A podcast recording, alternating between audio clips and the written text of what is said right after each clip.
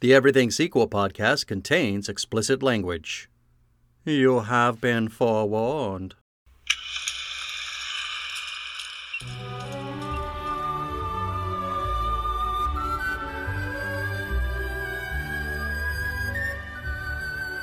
Hello and welcome to the Everything Sequel podcast. This is a Patreon edition, $5 episode.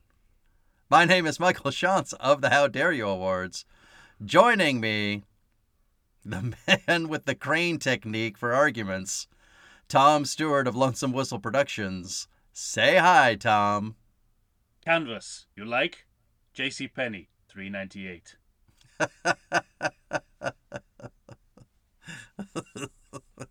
I've been looking forward to this based on mostly, most especially based on our last talking of the Karate Kid series, Yes. because you seem to think that Mr. Miyagi is the worst person in the world. And I would like to defend his honor tonight, sir. Well, I, you know, I don't want to. I don't want to jump ahead to a ten dollar episode, but uh, I far prefer him to Mr. Han. At least he didn't. At least, at least Mr. Miyagi didn't actively kill his own family. Um, but I thought the same thing. but that's that's by the by. Um, I I was I was fascinated to see how this movie used Pat Morita's comic chops. Yeah. Like, firstly as Not just. Well, go ahead. Go ahead. well, firstly as misdirection. So he's like, you know, to make out he's this ignorant buffoon before we realize he's a martial arts master, and Right. then with lines like um the quotable I um Yeah. just picked. And uh, not just that, but you're co- talking the the thing that I really started thinking a lot about and was reading a lot about in the IMDb notes was, you know, he had to audition a couple of times because he speaks English. He doesn't, you know, he he is not a Japanese speaking man. Yes. And so he had to do two passes on his accent Mm. for this movie. And I real one of the things I realized was that when you take an American like Pat Morita who ended up putting his uh, you know his Japanese name they they put his Japanese name in front of Pat because they Mhm. wanted more connection to that heritage of of himself and just the idea that that because he was immersed in American culture that he was able to find sort of the perfect broken English mannerism of speak Yes. to do exactly what you were saying Hmm. which was to lean into his comedic chops but also make the character himself more endearing Yeah, and in addition to that, I think I think they use they use his comedy persona to demystify some of the mythology surrounding, you know, the East and martial arts. martial arts yeah which is interesting given that it's a movie set in the Valley, that is so concerned with karate heritage. But it, it really does seem like it wants to distinguish itself from the kind of Bruce Lee or David Carradine versions of martial arts that we've seen in Yeah. Western media. But again, you know, in in, uh, in a movie, you know, where um, there's a place called golf and stuff. You know, it's a it's a really strange, um, it's a really Yeah, strange the- approach. This is the movie that made me think golf and stuff was the perfect date I, I I didn't want to bring this up quite so early, but I really think they're burying the lead in golf and stuff because the stuff part the is stuff is more it's it's a water park and an arcade, right? So Yeah. fuck the golf. it was Perhaps- also a pl- yeah. perhaps being from England you can't you can't rely on how how much the golf of golf and stuff was important to Americans. We love our miniature golf. Yeah, maybe. Um, and I should, you know, and, and hailing originally from Scotland, I should as well. But uh, I just, I, I felt, I just, I, I felt like they, they, they missed a marketing opportunity there by, by making it seem as if golf was the main attraction. Right. Um, but it didn't. Did it? Remi- did that place remind you of Poltergeist Three? and the idea of this kind of one-stop shop. You know, I, I No, I mean I didn't this- make that connection. It's a, it's a different thing to me. Yeah, this '80s utopia of of a, you know you just go to one place for the entire evening, and it'll take care of all of your all of your wants and needs at once. Yeah. We didn't have golf and stuff here, but we had what we called family fun centers. And boomers, right? That's uh, That's a different thing. That came later. So it's like so, sorry, sorry. That's boomers is totally different. No fun is had there. you, you saw how easily I swatted away the I idea know, of I know. boomers. It's like- I gotta say, in the big scheme of things, boomers is similar to you're golf you're not wrong. and fa- family fun centers. I mean, and then boomers kind of turned into Dave and Buster's, so it, it keeps sort of turning into something else, but it's all sort of the same idea. yeah. But golf and stuff and family fun center is, you know, hits me in my nostalgic '80s. Well, when Ali first, you know, uh, recommends it for a date, hmm I it, it was very confusing. I was like, she, she is it like, does she mean the country club? Is that what she calls the country club? it's especially confusing because later on you actually do go to a country club. Right. So All right. Well, uh, let's get to it, ladies Yeah. and gentlemen. This is your uh, five dollar Patreon episode. If you're listening to this, we love you. Mhm. Thank you. And... we should we should find a way to charge three ninety eight for this, so that it's the same price as Miyagi's belt. I keep thinking too, because we always do the first movie first. Yeah. And Look It's us, almost Mavericks. it's al- it's almost always the the better of the two movies. So part of me thinks that we should charge the the, the, the ten dollars for the better movie. I, I I know what you mean, but uh, I think I don't know some some of the I think some of the pledges, and I'm not just saying this to get five more dollars of your money, but I think one of the one of the pleasures of of this format is comparing the two. I mean, we're already talking about I, the I agree with you. the, yeah, you're the right. 2010 version, and uh, I I have a f- not to say that this won't be a great episode, but um, uh, I think it, I think the next one will be highly entertaining. I already have a bet with myself on that one Yeah. that you had not seen it. Okay. Well, uh, well, uh, no- Reveal it later. Yeah, that yeah, make them pay five dollars for that information. exactly right. Well, this Karate Kid is a 1984 movie directed by our good friend John G. Avildsen. Uh, what can I say? Rocky 1 and Rocky 5, Karate Kids 1, 2, and 3. We've seen them before. Lean on Me, The Power of One, and 8 Seconds. John G. Avildsen.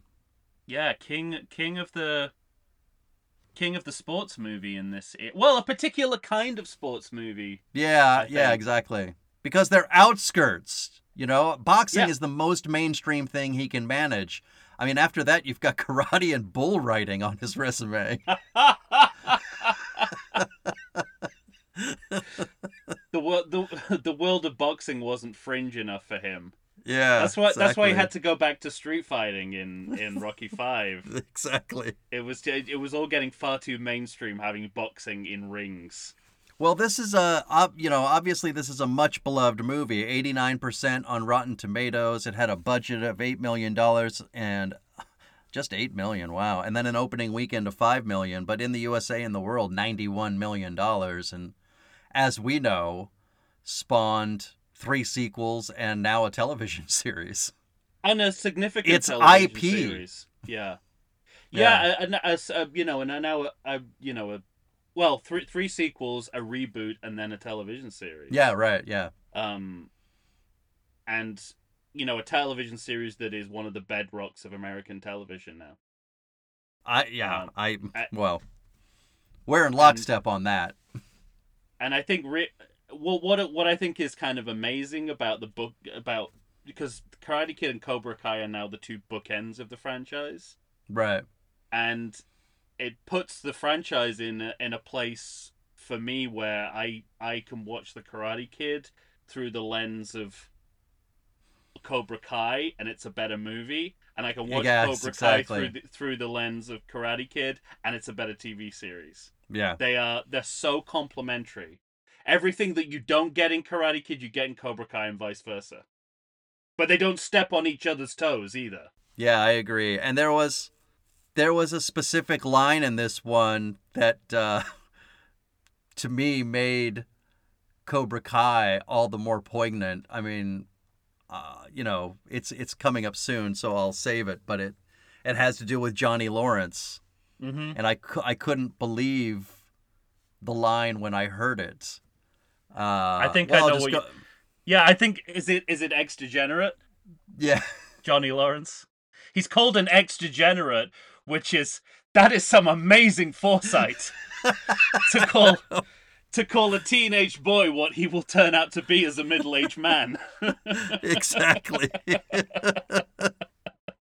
I did. I did. That was the line that that that he. It started with ex degenerate, but when he starts talking about, uh, you know, I'm an ex degenerate and I have one year to make it all work. yeah.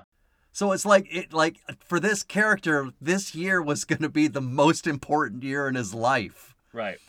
and everything got turned on its head for him. And to me, that makes Cobra Kai all the the more better. I mean, I just couldn't Yeah. believe it when I heard him talking about that. Well, like the the next time, essentially the next time you catch up with him, if you discount the opening of Karate Kid Part Two, which is as because it's a John G. Avildsen film, it's the same night um, as the end of Karate Kid. But the next time we catch up with him, you know, he's still he's still trying to live down that what happened that, kick. year. That you can't kick, escape yeah. it. Um, uh, so yeah, I, there's there's so many examples here where where the Karate Kid leaves just enough room for Cobra Kai to um, take on an idea and run with it, Yeah. and it it it, it that's so interesting. I mean, most franchises don't get the luxury of having a series like Cobra Kai to hmm to do that with. Um, but you know, a- anything that you're lacking in Karate Kid, you get in Cobra Kai, and vice versa. I Yeah. think they're Well- interdependent in a in a really in, in a way that m- most franchises just don't hang together this well. hmm And this one should certainly shouldn't, because everything in between Right, that is right, right. terrible. yeah. I... no, I seem to I seem to recall you you quite liked Karate Kid Three. Yes, I did, but again, I, I mean, I I enjoyed it, but it, it's it, it's You still It's a- recognize it as terrible. I recognize, yeah, it's I recognize that it's. I think I said it's a good movie, but um, yeah, you did. more more You enjoyable, than, monster. more enjoyable than good. All right, fine. that is definitely a movie that improves upon watching it through the lens of Cobra Kai. Oh, definitely. And that's the th- that's the, that, I'll, this is the last thing I'll say about Cobra Kai too. no, it's not. you're right. Don't but- make that promise to the listeners. but I think it's important to point out, you know, uh, from two on, except for you, the sequels get more and more derided. Yes. They are thought of in the public consciousness as getting worse and worse and worse. And yet they all raise their level through the lens of Cobra Kai. And that's the magic of Cobra Kai. That's what I I'm I just love that that series is able to do that and in a way that well. I can't Mm. think of it a, another piece piece of filmmaking and or television uh, that is able to do that in the same way that that show can. It's, It's not a di- fantastic. it's not a direct analogy, but to me, it feels like the relationship between Goodfellas and The Sopranos. Hmm. Like, even though they're not in a shared storytelling universe, one is playing off the other in, in a way that they both grow exponentially if you know both of them. hmm So I think that's that's what Cobra Kai did for for Karate Kid. But but that that's not to say that you know it, it works from the other side as well. Karate Kid had to be something incredible in and of itself hmm to be a springboard for Cobra Kai. And the other movies, whether they were good, bad, or you know somewhere in between. Sure. Yeah. But there's a lot more going on in this movie than in any of the sequels. Oh, so much more. So much. I mean, that really struck me upon this viewing how layered this movie is. Okay, glad I'm glad you saw. I'm glad, yeah, because I Yeah. I had the same experience watching it.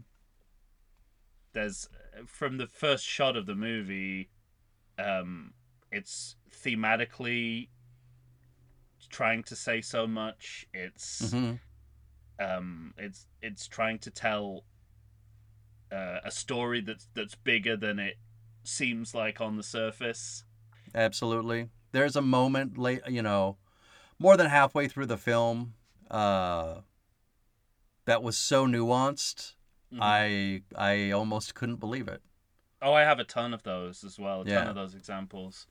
Um, really, just really insightful film writing and direction and acting. Yeah. That's one of my Um, other notes. Yeah. Actually, uh, specifically, well, you're right about the writing and directing, but I noticed, I really noticed why all these actors are still in our lives today Hundred percent. through watching this movie because Yeah. the three main leads, or teenage leads at least, Yes. through Elizabeth Shue, Ralph Macchio, and William Zabka, they are just bringing it in every single moment of this movie. It's it's Mhm. really it's so much fun to watch. Great Definitely. acting from young actors. Yeah, uh, completely. All right, well let's start All right. because Well, my first my first note is how giddy I got once again just seeing something like the old school Columbia logo. and this is exactly what I was talking about when I said on a previous episode. I think it was the the maybe the Spider-Man Patreons we did, because Mhm. that was those were Columbia movies. Yeah, The 1980s Columbia Pictures logo looks like the expensive ornament at your grandparents' house. this is what I was talking about. You know the one they, they kind of barricade it behind the good china, so there's Yeah. no chance that you So, can. yeah.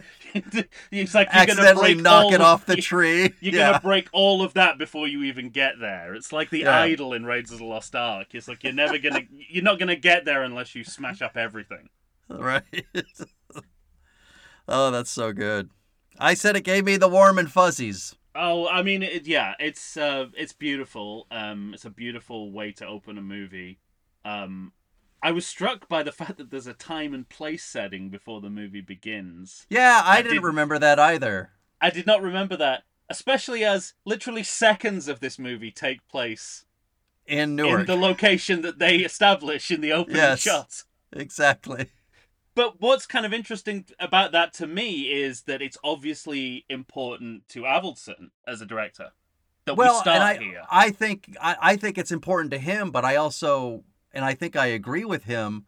I think he thinks it's important for the characters and specifically for Daniel Yeah, to see where he co- he comes from and where he's going to. except we don't see where he comes from. Like he, the it's, it's, it's, he's leaving as we, uh, uh, you know. yeah, as- but at, at the very least, over credits, you're you are going to see the stark contrast yes. between New Jersey and them driving cross country. We're obviously seeing Arizona at some point, so you're Yeah. seeing the high desert mountains and you know the culture shock that it would be for that character.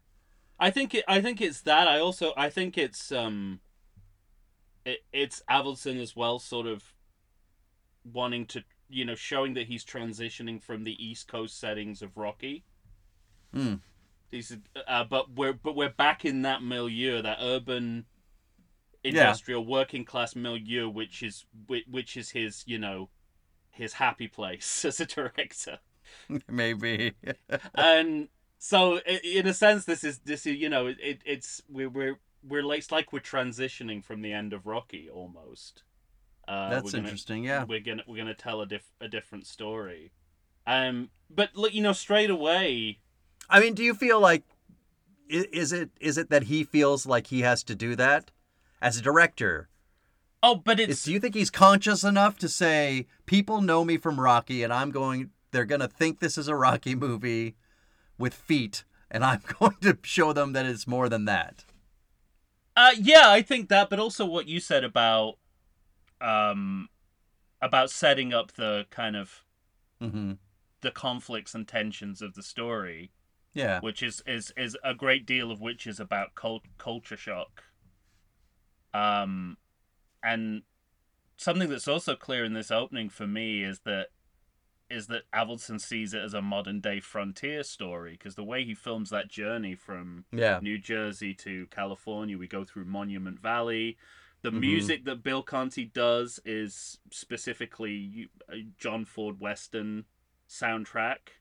I think some of those, I think one of those stops, this where where they well, and also just the economy of storytelling they have, Oh, where over the credits you're watching them push the car to try and jumpstart it. Mm-hmm. Yeah. Which will come back in a character way later, I think is is a little masterstroke of brilliance. But I think that place they stopped at was a famous filming place for westerns Yeah, in the 40s and and 50s. and I definitely think I think that's a choice. I think you know I think they're being portrayed as modern day pioneers. hmm Um, and that you know, and that that's all done visually. Yes, right. uh, which I think is is terrific. And you know, and he also, you know, he he establishes the style of the movie um, in in this opening as well. You get the lens flare, the the location shooting that's photorealistic, cameras Mhm. off balance, the pseudo documentary aesthetic, which you know we associate with Rocky as well.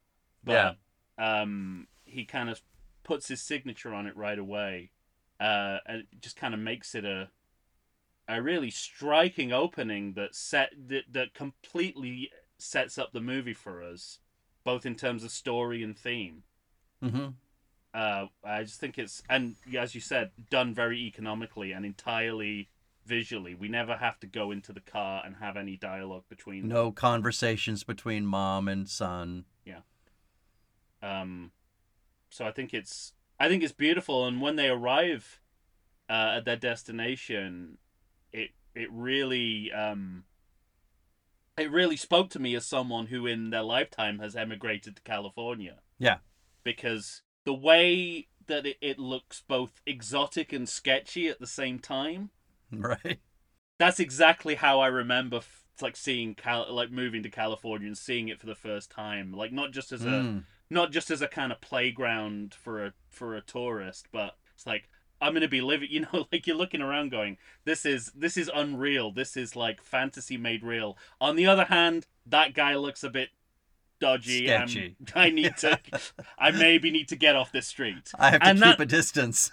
And you know, like I haven't felt that since I first moved here, and this this reminded me of that because Daniel's in this in a similar situation that I was, and and Avildsen really finds that. well, it's funny too because he's coming from New Jersey, and New York and New But Jersey. diff- I, I, that's I think a- a, I it's think a a, different kind of would think of those places as sketchy. you Right, know? right. And so that's what the sort of role reversal of that I think is pretty pretty fantastic. And then if the first person he runs into is from is a native native New Jerseyan. Yeah, right. Well, the second, because the first Yes, that's person true. is a person he almost knocks unconscious by kicking the wooden door, and he befriends Freddy. And it's funny because both this and 2010 have a character that waltz into the story and then leave it and never come back. Yeah, but but this character belongs in this place in a way that That's true. The, next movie simply does not belong. Um, yeah, I mean this is uh, this is uh, Marble Marble Rye Lady from Seinfeld. Hmm uh, on the who's kind of sitting in the apartment complex, and she's sort of, you know, she's like a what two three generations back. She was the Right. she was the the kind of East Coast pioneer in that in her era. I mean, it's so, uh, like you you don't have to think about it like that, but it enriches it if you do. Um, I think know, it enriches it even if you don't, because I think it's one of those things that you it's sort of coded. So even Mm-hmm. if you don't consciously have the thought, you have the feeling. Yeah, and again, we never we never see her again um, Right. in in the movie either. Um, so clearly, she's there for a reason. I mean, everything is there for a reason, but she's there for a specific reason because she's not going to factor into the story in any way. But Mhm. I I just I like I like that idea of like sort of Daniel sees the journey he's just made Yeah, and uh, I, in you know, in another person. and because right now is my, you know, a line that I wrote down in my notes was the entire movie is easily coded. Yeah. it's like it's like an old western. The good guys, the bad you're guys. So right, you're so Yeah. right. That is that that is the that is the thing to know about this movie. It is it's visually and conceptually broad, hmm but the acting, the writing, and the direction within that is not subtle and nuanced. Yeah, exactly. That's kind of all you need to know about this movie. Is you're gonna get rich versus poor. You're gonna get black right. Exactly. versus Yeah, blonde. yeah, yeah. You're gonna get tall versus short. That Mhm. these like social class racial distinctions are going to be really amplified to the point where there's an Italian kid covered in spaghetti at one point, Right. right? exactly right. But none the but no one is playing it's not cartoonish in execution. Well, and but not just within that, because there is something within this movie that uh,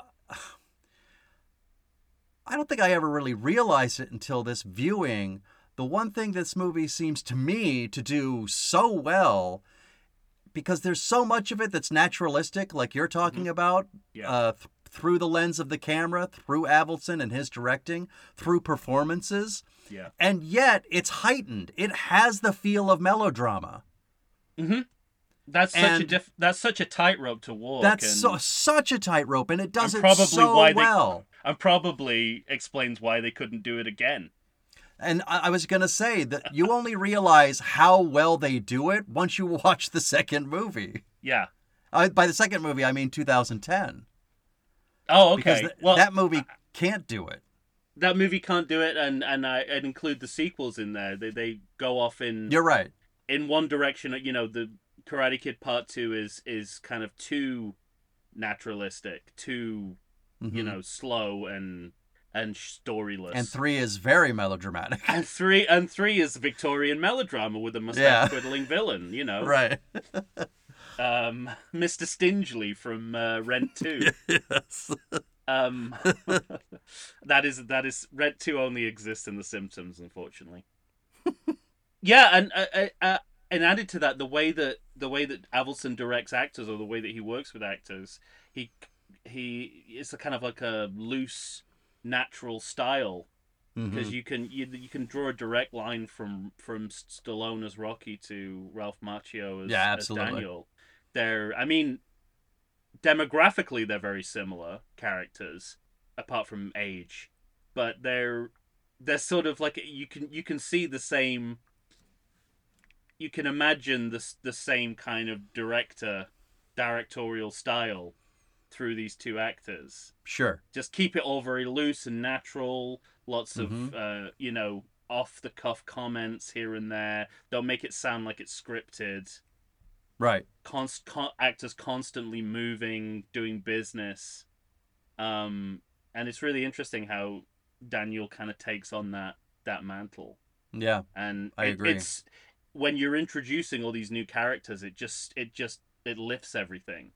And I read something. It makes it seem so fluid. Like he's like the maitre. He's like a kind of maitre d, just kind of like, "Hey, who are you? Oh, nice to see you." I go, Yeah, right. "Hey, you go, you you know." It's like it just makes it also e- easily go down. Yeah, I have a direct example that speaks to exactly what you're saying because I was reading about, you know, Ralph Macchio. I think he was 22 when he made this movie, and nobody believed he was 22. They all thought he was like 16 or something like that. Mm-hmm. They would ask to see ID, but he himself didn't like the idea of product placement. And there's a scene where he's drinking a Sprite with Mr. Miyagi, and he kept covering the logo of the Sprite. And they said, You can't do that. And so he finally This is an '80s movie, kid. We don't Yeah. roll that way. he, he finally uncovered it for just long enough for them to leave him alone. Yeah, And yet, within the moment, it all seems very natural and laid back and like just a kid drinking a soda. And so I have to think it speaks to exactly what you're talking about with John G. Avildsen talking to his actor. I understand you feel this way. There's this, this, and that, but we have this responsibility. So do this. And just, also you know. with and and you you brought up the aging down um because Elizabeth Mhm. Shue is 21 18, or I think. Oh, okay. I thought she was even. Oh no, wait, no. Uh, she was older. I think it's uh Zabka that was 18 at the time. He was the only true teenager. So I Yeah, think she was think- 20. Yeah, and she's you know she's she's playing a little down from that, but uh, I was really struck, and we'll talk you know we'll talk about Elizabeth Shue in more detail later. But just to say, I, I was struck. God, by I hope exactly so. exactly the same um and she know and I know why. Um no, she's just I think she's the first the first actor I ever truly fell in love with with uh, in a movie. I, you know, if I'd have seen, if, well, I, I mean, I'd have been one at the time, but or two at the time, so might have been a bit premature. But uh, had this, you take the had this- cigar out of your mouth and lean over. Pretty yeah, hot, had this been a formative movie for me, I mean, I fell in love with her even watching Yeah. it this time. And she's so she's able to convincingly play a teenager while suggesting maturity beyond her years, right. beyond even the years of a twenty-year-old.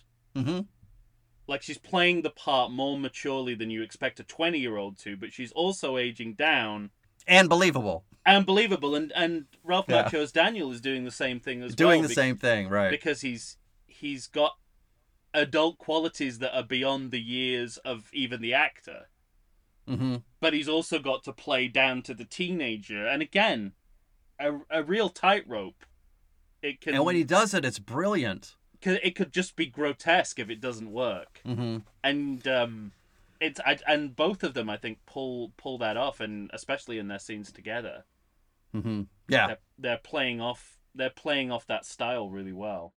Well, and I'll go to John G. Avildsen again because the moment they see each other, hmm you know, he is able to make all of us fall in love with her the same way Daniel is, just based on how he shoots it. And uh, you know, I'll, I mean, a lot of that has to do with her too, like her just Yeah. natural effervescence no, it's sitting on that beach. But It's it's definitely it's it's it's it's a such team good- effort through Ralph Yeah. Macchio, through Avildsen, through herself. It's Like everybody's working on the same level to make us, the audience, fall in love with this character. It's like she's the one. I'll even give the slow motion a pass. It's it's that good, you know, because it's so obvious. This is the thing, like you know, I I, I have historically disliked slow motion, but if it's Mhm. appropriate, I'll say. if if it's if it's an appropriate device in the movie, I think it's perfectly justifiable. And here's a great example of that. It's obviously Daniel's point of view that we're seeing. Yeah, right. So it makes sense that you would slow it down. You would slow the film down at that point. Um. So you know, it's a. I, it even wins me. It even wins a slow motion um, skeptic over.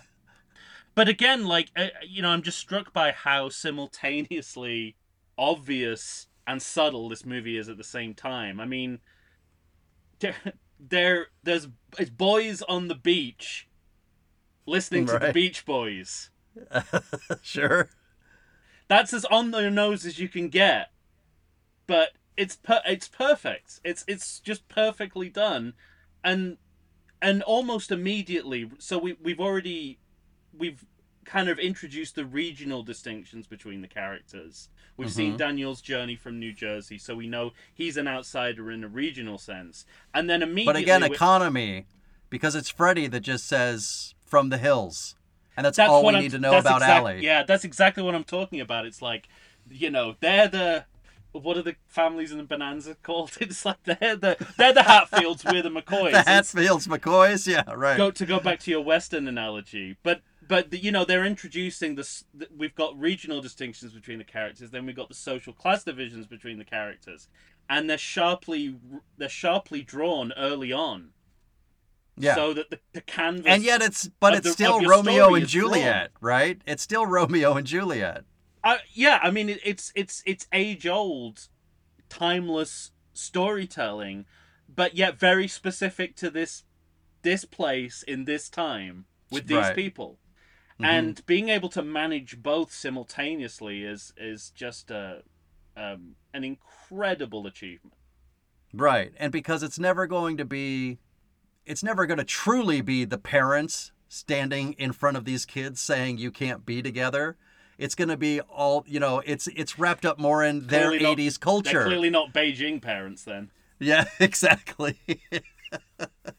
but it's going to be them standing in their own way uh, be- because of what they're going through in their own lives. So, what makes them stop? What makes them not walk down the hallway towards them? What makes them not talk to each other I- until they feel like they have to? So, it's one of those things that, uh, again, it's like a black hole just sucks you in to this couple and uh, their romance. It's and then- great. um, it is great, and we then we're introduced to Cobra Kai, and you know, Johnny Lawrence, who is the sort of uh, Jack Palance figure of this. I mean, I'm trying to make your Western analogy work. Don't he feel like you up- have to. No, okay. I well, if it, he's kind of set up as the heel very clearly, but what Right. strikes me in terms of Zabka's performance is, it reminds me he always played Johnny with a fierce intelligence. You always Mhm. felt there was more behind this character than than the the than he was being allowed to do within the confines of where of his archetype, right? Yeah. He's got to be the bad boy. He's got to be the heel, and yet, you know, the the the seams keep showing again and again that he is multi-dimensional. We're just not. Yeah. It's just because of the situation we we can't see it yet. And then Yeah. comes along Cobra Kai, and then it's just like five seasons of television explore the, the very idea that you're left with at the end of this movie that there's more to Johnny Lawrence than we thought there was from watching the movie. Um, Sure. Which is why they work so well together. And then, But you there know, are like- little scenes peppered in this movie where where they do see them at golf and stuff and he's in his own car and all the friends are with him and he's showing no anger right, yeah, towards Daniel. It's just like, "Hey, you want to come with us? Get in the car, Allie." exactly. I mean, yeah, there's there's that. There's the the scene in the country club where he's sucking Country- up to, yeah, the, was pa- just- yep. to the parents. There's of course the tur- the you know the the kind of redemption in the final scene Yeah. where, where his reaction to Chris saying no mercy, his reaction to Daniel's win. So clearly, you know, it it they they they're trying to maintain the archetype that, that he is part of the the villainy of Mhm. this. And yet they're leaving room for it to be a little more nuanced and complex here and there. And out of that, they built a TV series, basically. Yeah. I so just think it's wonderful, and and it, it has to be Williams. You know, it has to be someone as on top of their performance as William Zabka to Uh, yes, he is. Yeah. um. And you know, we're like five minutes into the movie, karate. We talked about this when we did the sequels. We have to wait so long to get any karate. and this movie is just kind of like gently sprinkling karate across Throughout. throughout. W- Like what this why is this so hard? it's like literally, you know, a few a few karate kicks at this point. But, you know, Right. the movie's called Karate Kid. It's like, "Oh, there's the first karate in Karate Kid." Right. So, I just don't understand why they don't think of doing this again. And if I, and I know it's an unfair comparison because Cobra Kai is a TV series, but it feels like Cobra Kai understands this as well. Like, it, can't just be like one episode at the end where all the karate is done. Happens. It has to be sort of like sporadically appearing throughout for the genre that you're in. Sure.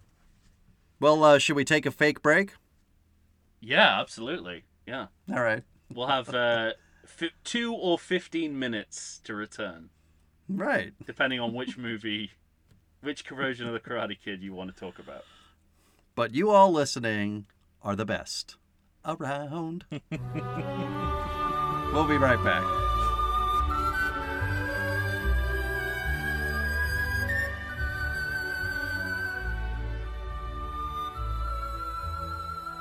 And we're back, ladies and gentlemen. Tom and I are here, and we're talking the original Karate Kid.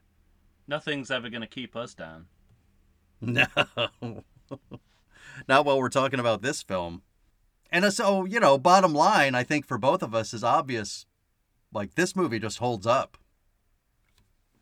It's it's interesting for me because this is a movie that I don't remember sitting down and watching from beginning to end many times in my life. I can Hmm. remember catching it on TV and watching it as kind of a strip where I'd see certain, you know, like certain Parts. scenes uh, again and again, or just yeah, just see see it in fragments.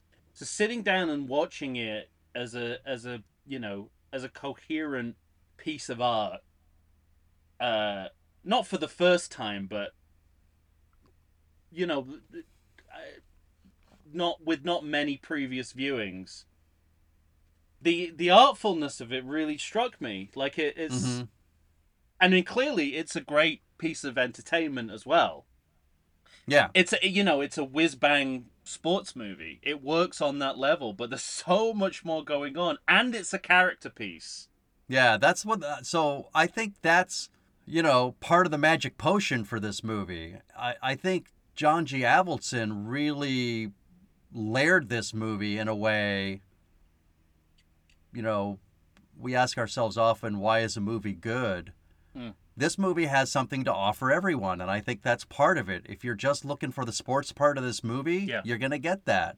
If you care more beyond sports, you're going to get that. If you want, you know, something, if you can, if you study film, I think Yeah. you'll find something beyond that. You know, Well, there is nuance within this movie and there are to that- layers that make it interesting. speaking to that very point, like uh, on a as a as a martial arts movie, I think this is a this is a significant moment in in the genre Hmm. because you know martial arts has been gradually breaking through in Western cinema um, since the the mid '60s, the the first um, the first kind of considered in the the the first a f- supposedly official instance of martial arts in an American movie is Bad, Bad Day in Black Rock, Spencer Mm. Tracy movie where he does some kung fu on his uh, um, adversary. So that's 65. Now it's kind of mainstream to the point where it's in a high school movie now. Yeah, right. Like yeah. we can we, we can we can we can graft it onto that genre, that uh, Hollywood movie genre. So we can we can mix it with Fast Times at Ridgemont High or Breakfast Club. and that's yeah. clearly what's going on here and Right. and i don't think it had been an, attempted before and there's probably a lot of instances of it since Yeah. You know, so after after that beach scene, he has to go to high school. I, I made a note that there's a there's a sign, there's a, a plaque on the school that says truth, liberty, and toleration. And I, I wrote, these people don't know what high school's like. Nor do they None of that's going on. nor do they understand the english language i don't think toleration is a word is it isn't it tolerance I think you're right. here's a question i here's a question i have for you and you might be able to answer it be, um being someone who you were you were were you around the same age as daniel when this came were you a teenager when this came out Yeah. um why soccer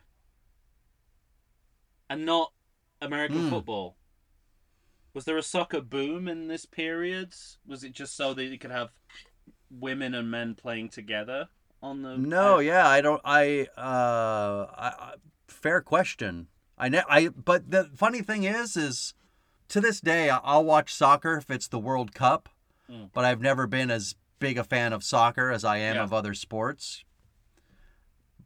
But it's funny that you brought that up because I, I, I never thought of that myself.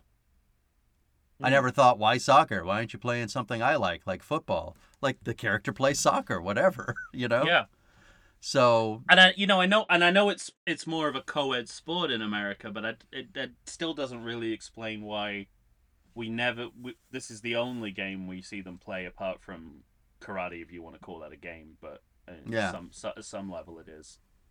Um.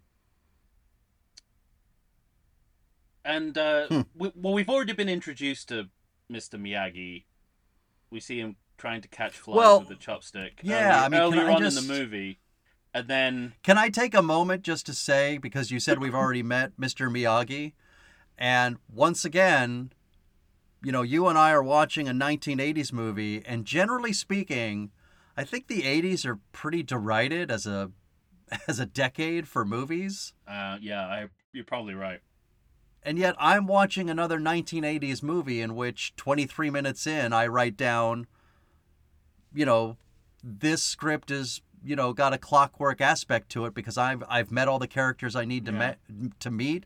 I know the essential essence of who they are, and I know where you know I I have like I said the movie's coded, so mm-hmm. I have a code map for where this movie is going to go. I don't know everything that's going to happen in the movie, but I know who's who and what's Yeah. what, and a set- you know I I have a general, you know, I'm pointing north. I have a way a, a, a, a place to go. Yeah, it set out its stalls very early on Yeah. for for the rest of the movie, and you. But we you keep know- coming back to this again and again for movies from the 80s. So, Well, yeah, I, I, I mean, I, I don't want to sound like you know an old man yelling at a cloud, but I think there was a I think there was a greater respect for the the classical art of of storytelling in this Yeah. period, where these you know uh, be, being a movie that that establishes story and setting is still has a kind of premium it doesn't have now in Hollywood hmm you also know it's a movie from the 80s because Miyagi is introduced like a human Yoda. yeah. You know, like he's it's exactly the same as Yoda, Yoda's introduction in Empire Strikes Back. He's sort of play he's playing this buffoonish like character before Sure. he reveals that he is a he is a master of martial arts. Right. Um so and then of course like to to your point about the the way that the tensions and conflicts are so well established as soon as we've kind of met Miyagi and we know what he's about we're going to meet Kreese Yeah. and you know I want to say I talked about this in a previous episode because again, it's the economy of storytelling, this idea that you, you know in in the in the sequels that's one of the things I love about Cobra Kai and the sequels these characters are making just batshit crazy choices that it's re- it's revealed that many of them are on coke yeah. Cobra that the show manages to sum up by just saying they were on cocaine which is brilliant. But best explanation you've ever heard that's so for, amazing for a bad 80s sequel character behavior. Yeah cocaine. Let's move But on. when we're introduced to Kreese, we're gonna watch Daniel walk into his dojo, and he's gonna look at a picture on the wall, and it's Kreese in the army. yeah. You know, you know the guy was in Vietnam. We have every, we have all the information we need, Yeah. basically from Rambo, what it was like to be in Vietnam, and so all of a sudden we have an explanation for why this guy is like he is. And again, like you said, never talked about. There's no dialogue about No. it it's just all coded. It's all just like with one shot, Avildsen, he tells us everything we need to know about this character and why he's doing what he's doing. and without and without him Fucking love it. without him ever talking about it, we also understand the Cobra Kai method of karate. Yeah, right.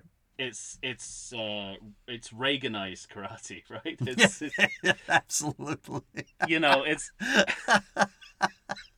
it's been it's been militarized, right.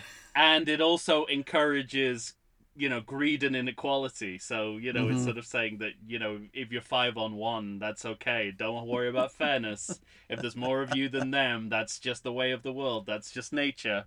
They're probably Um, taking up a collection for the Contras.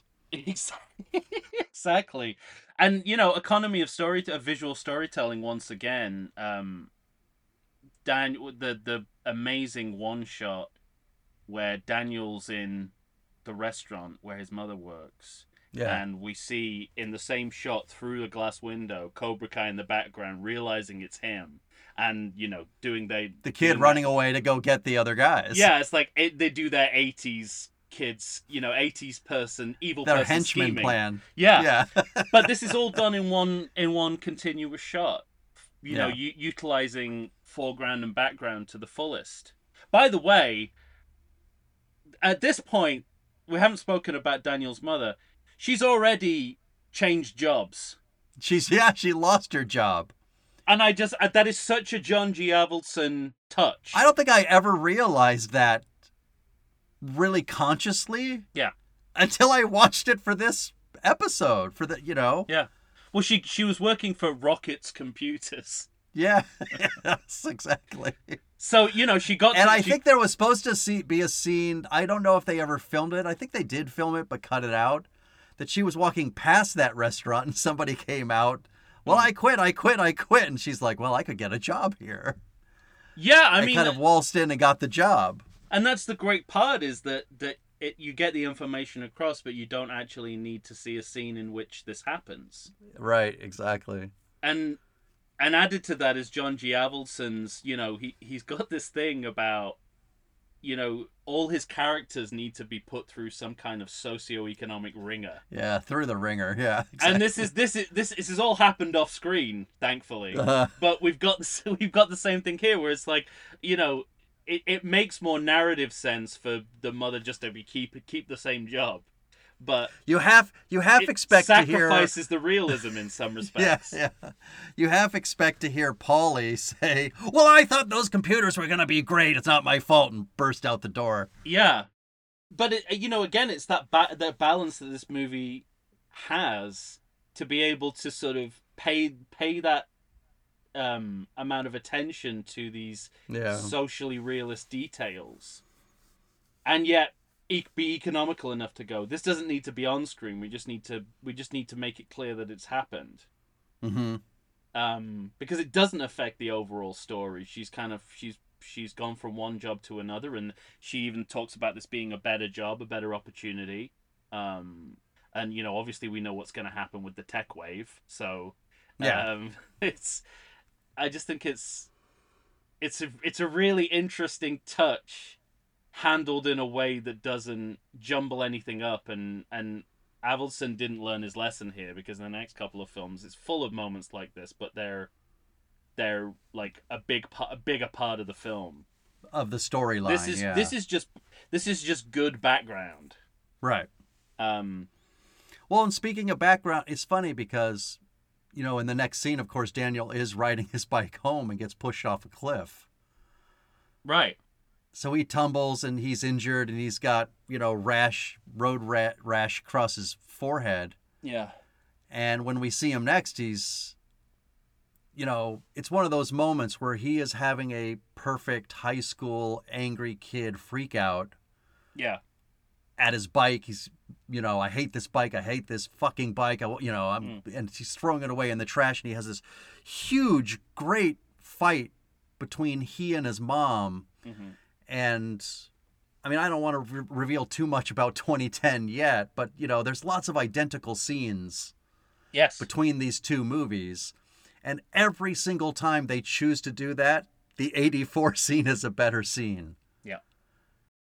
Well, I think there I think there's specific reasons for that, which we'll get into in the next. Yeah, but I, you know, I think it has to do with script, with Avildsen, and even with the actors. hmm And it's all working in a way in which, you know, basically it's for the button. It's, it's kind, you know, it's all working towards Miyagi just walking out the door. hmm Having And, yeah eavesdropping And us, yeah, exactly. yeah. But us kind of like getting, a total creep. uh, but you don't get, you never get that sense of, of a creep vibe. You know what I mean? It's, it's, it's, No. so because he's going, we know by the next morning he's going to fix that bike and lay it out for Daniel. Uh, you know what it is is is this offering, this gesture of friendship. Yeah. It doesn't happen in 2010, and, and the fight's similar, but Yeah. that part of it is absent, and Mhm. that's one of the reasons it doesn't work. But There's also a great line in in this scene that really stood out to me, where Daniel says, "I don't understand the rules here, and I want to go home." yeah, And it, I get, you know, like it reminded me. It's like, oh, this is a movie about outsiders, yeah, about people who are excluded from uh the society that they live in. They're like the they're they're, they're Right. surround. You know, they're excluded from their surroundings. Well, not just that, because that line stuck out to me, but so did the fairness aspect of that line, where he says, Oh, like it was really fair that you didn't ask me Yeah. what I thought about coming here. And I just love that the actor, that his mom takes the moment to, to like take in what he says, and there's a pause, and she says, You're right. Mhm. Yeah. And that's from a, a 1980s movie. And 1980s movies that represent parents and our parents were always kind of the parents that said because I said so. Mm-hmm. And Yeah. so to see a parent that would say that like listen to their child and said, "You're right," and I'm, you know, I am sorry, and then kind of walk away in each other's arms, like you know, her arm around him, and like it's Yeah. gonna get better. It'll be okay. I'm your mom. I'm here. It's it's a, I mean you know it's like a at a time when the idea of permissive parenting is getting a bad rap in the media and it's been we- weaponized by Reagan to mm-hmm. attack you know the welfare class. It's really interesting that here we see the positive benefits of permissive parenting Yeah. of that that sort of you know it's kind of a cliche now of you know the parents used to let their children just run wild and and Right. you, you know be outdoors all day and and you know modern parenting uh, wouldn't dream of doing that you know it's uh, based on the helicopter principle of constantly monitoring hovering Right. over your child um, and so i love that that here's an 80s movie that's sort of kind of fighting back against that rhetoric a little bit and sort of saying you know it's like just because this is a hands-off parent doesn't mean they're any less capable Right. um and th- that also that also helps you that also helps you swallow the pill of of how much this mother just lets Daniel go off with this small middle-aged Japanese man who they've just Well, obviously, obviously, once Miyagi gets more involved in the story, we'll talk about the '80s sort of fetishness with young teenage boys being the friends of middle-aged men, Yeah. which we've encountered before with the Back to the Future series. That's right, same year as well. Yeah, Well, I think that's the next this year, was this was a '85. stellar year for for for inter intergenerational friendships. Yeah. So it's there's there's something there's something in the water, as they say, in Yeah. regards to that line of storytelling. But uh, what I was gonna say was, you know, growing up as one of those kids, one of those kids that say in the summer Hmm. you could leave the house at 9, 10 a.m. and not come back until the sun was setting. And that was kind of the rule. Yeah. like be back when the sun sets or be like back for I dinner. growing up. Yeah. hmm Yeah. Um. Um. But it's it is sort of interesting. Like she's an absentee parent, but it doesn't have the negative connotations of some of the other movies of this period, like you know, Halloween, the Halloween movies. You know, where the parents just abandon their children to their death. every Halloween Yeah, until they until they're finally dead. and it's interesting you brought up about like every, everyone's having to sort of everyone has like an acting challenge they have to play something they're not whether that's in terms of age and what you said about Mhm. pat morita having to having being like a fluent english speaking person Right. having to think how someone who wasn't a fluent english speaker would speak but you know my miyagi's and that leads to like a lot of a lot of clipped dialogue and a lot of one word answers Mhm. and the, you know that the dialogue is there to show that English English isn't his first language, but you're also like, nothing's missing. no, exactly. All dialogue potentially could be this if you wanted it to be. Right. It would it would it would communicate the same message. Sure. And even though you know, obviously, like they, even though they're working against it, he's Miyagi's still surrounded by a certain Eastern mysticism. You know that that stereotype is still there, but yeah. it's got. I mean, it's extremely. But it's also disarmed it's disarmed. because be, yeah. because of who he is, because of the character himself, because he's so charming, because he's funny, you know, because I don't know, there's just lots of inherent qualities within Miyagi that disarm that fairly easily, I think, too. And how many times before this movie have we seen an uh, an interracial surrogate parent Yeah, right. and a ja- and of Japanese descent? You know, Japanese pe- people, Japanese community being one of the most derided um, Mhm. ethnicities in Hollywood cinema since World War Two. Of course. and this is you know i mean it's it's 40 it's like four decades later but that racism is still there it's even referred Well, it's funny it's, it's bec- yeah, because- to in this movie Well, that's one of the things about this movie too, because you know we got to a certain point in the movie where I thought I couldn't remember. It, you know, it'd been I don't know how long it's been since I last saw it, but Mm. not you know, it had been long enough that I forgot all about Darkman's Larry Drake. Because right when I got to the point where I thought there's not a there's not a scene in which Miyagi has to take on racism in a terrible, terrible way, and then the moment Yeah. happened.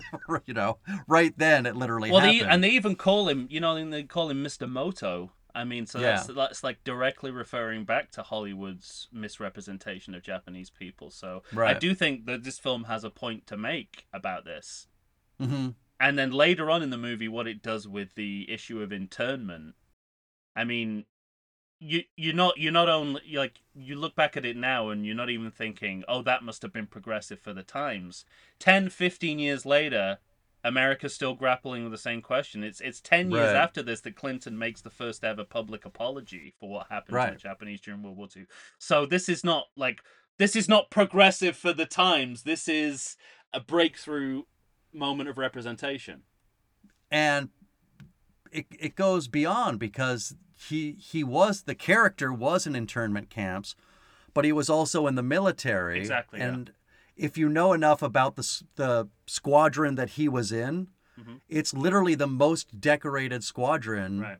in the history of the military. I I've believe. seen the next Karate Kid, okay? You don't have to explain it to me. I actually figured it out from this movie without being told that as well. yeah, right. no, you, But I'm just saying, yeah. like they're taking they're taking care. They're t- you know they're they're they're being very conscious about what they're doing with this character. I think. in that that scene, and we can talk about it in more detail later. But that scene to me is like it's critical race theory and a piece of pop culture. hmm It's what you know, crazy conservatives are so afraid of. Right. like someone actually in in a big Hollywood movie standing up and saying, "Hey, what we did then was shitty." hmm right. It was it was wrong. And you know what? Nobody died. The Yeah. society didn't collapse. Mhm. Everyone just left the theater knowing a little bit more about their own history. no, yeah, exactly. Um, well, and uh, now Daniel's going to go to the Halloween dance. I might note also, uh, all the way back in 1984, watching him uh, wear a Chargers jersey with the number 89, Wes Chandler, always made me very happy. I'm sure Okay. you could could give a shit. well, but has that has that gone full circle now that they're they're an LA team again? Maybe I don't know. Yeah. I I, I would have thought that would, that, that as a Chargers fan that would have depressed you to see to see that. No. Oh no. I mean, I've I've had my own journey with the San Diego Chargers becoming the Los Angeles Chargers. Okay. where at first I thought fuck them, and then they they drafted a receiver that was really good. So I and I remember saying to myself, "Yay!" And then I thought, "Ah, fuck, I still care." So I still care about the Chargers. So so does Miyagi support the Chargers from from LA or like what's the does that mean I don't I don't know. Well, Daniel's wearing the shirt. I don't know Oh, what's okay. possessing Daniel, a kid from New Jersey, to wear a Chargers jersey. He's probably well you think he'd be wearing the Giants, but probably Ralph Macchio's um covering up some other hot terrible product placement that's on his shirt. maybe. He just picked up whatever just like the boom the boom operator's uh Chargers jersey. yeah.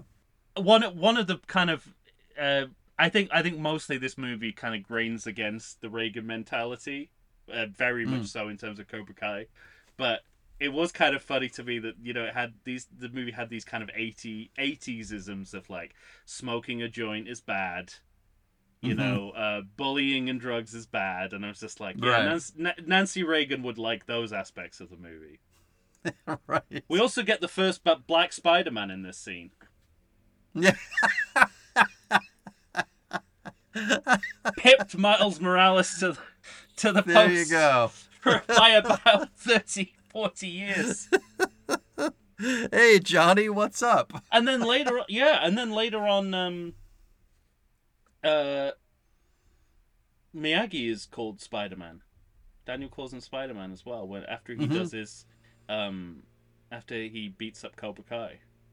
Well, and so I want to kind of talk about that whole thing hmm from the John G. Avildsen side of it because he is able to do things and it's funny because I, I would have thought the music changed to change the tone.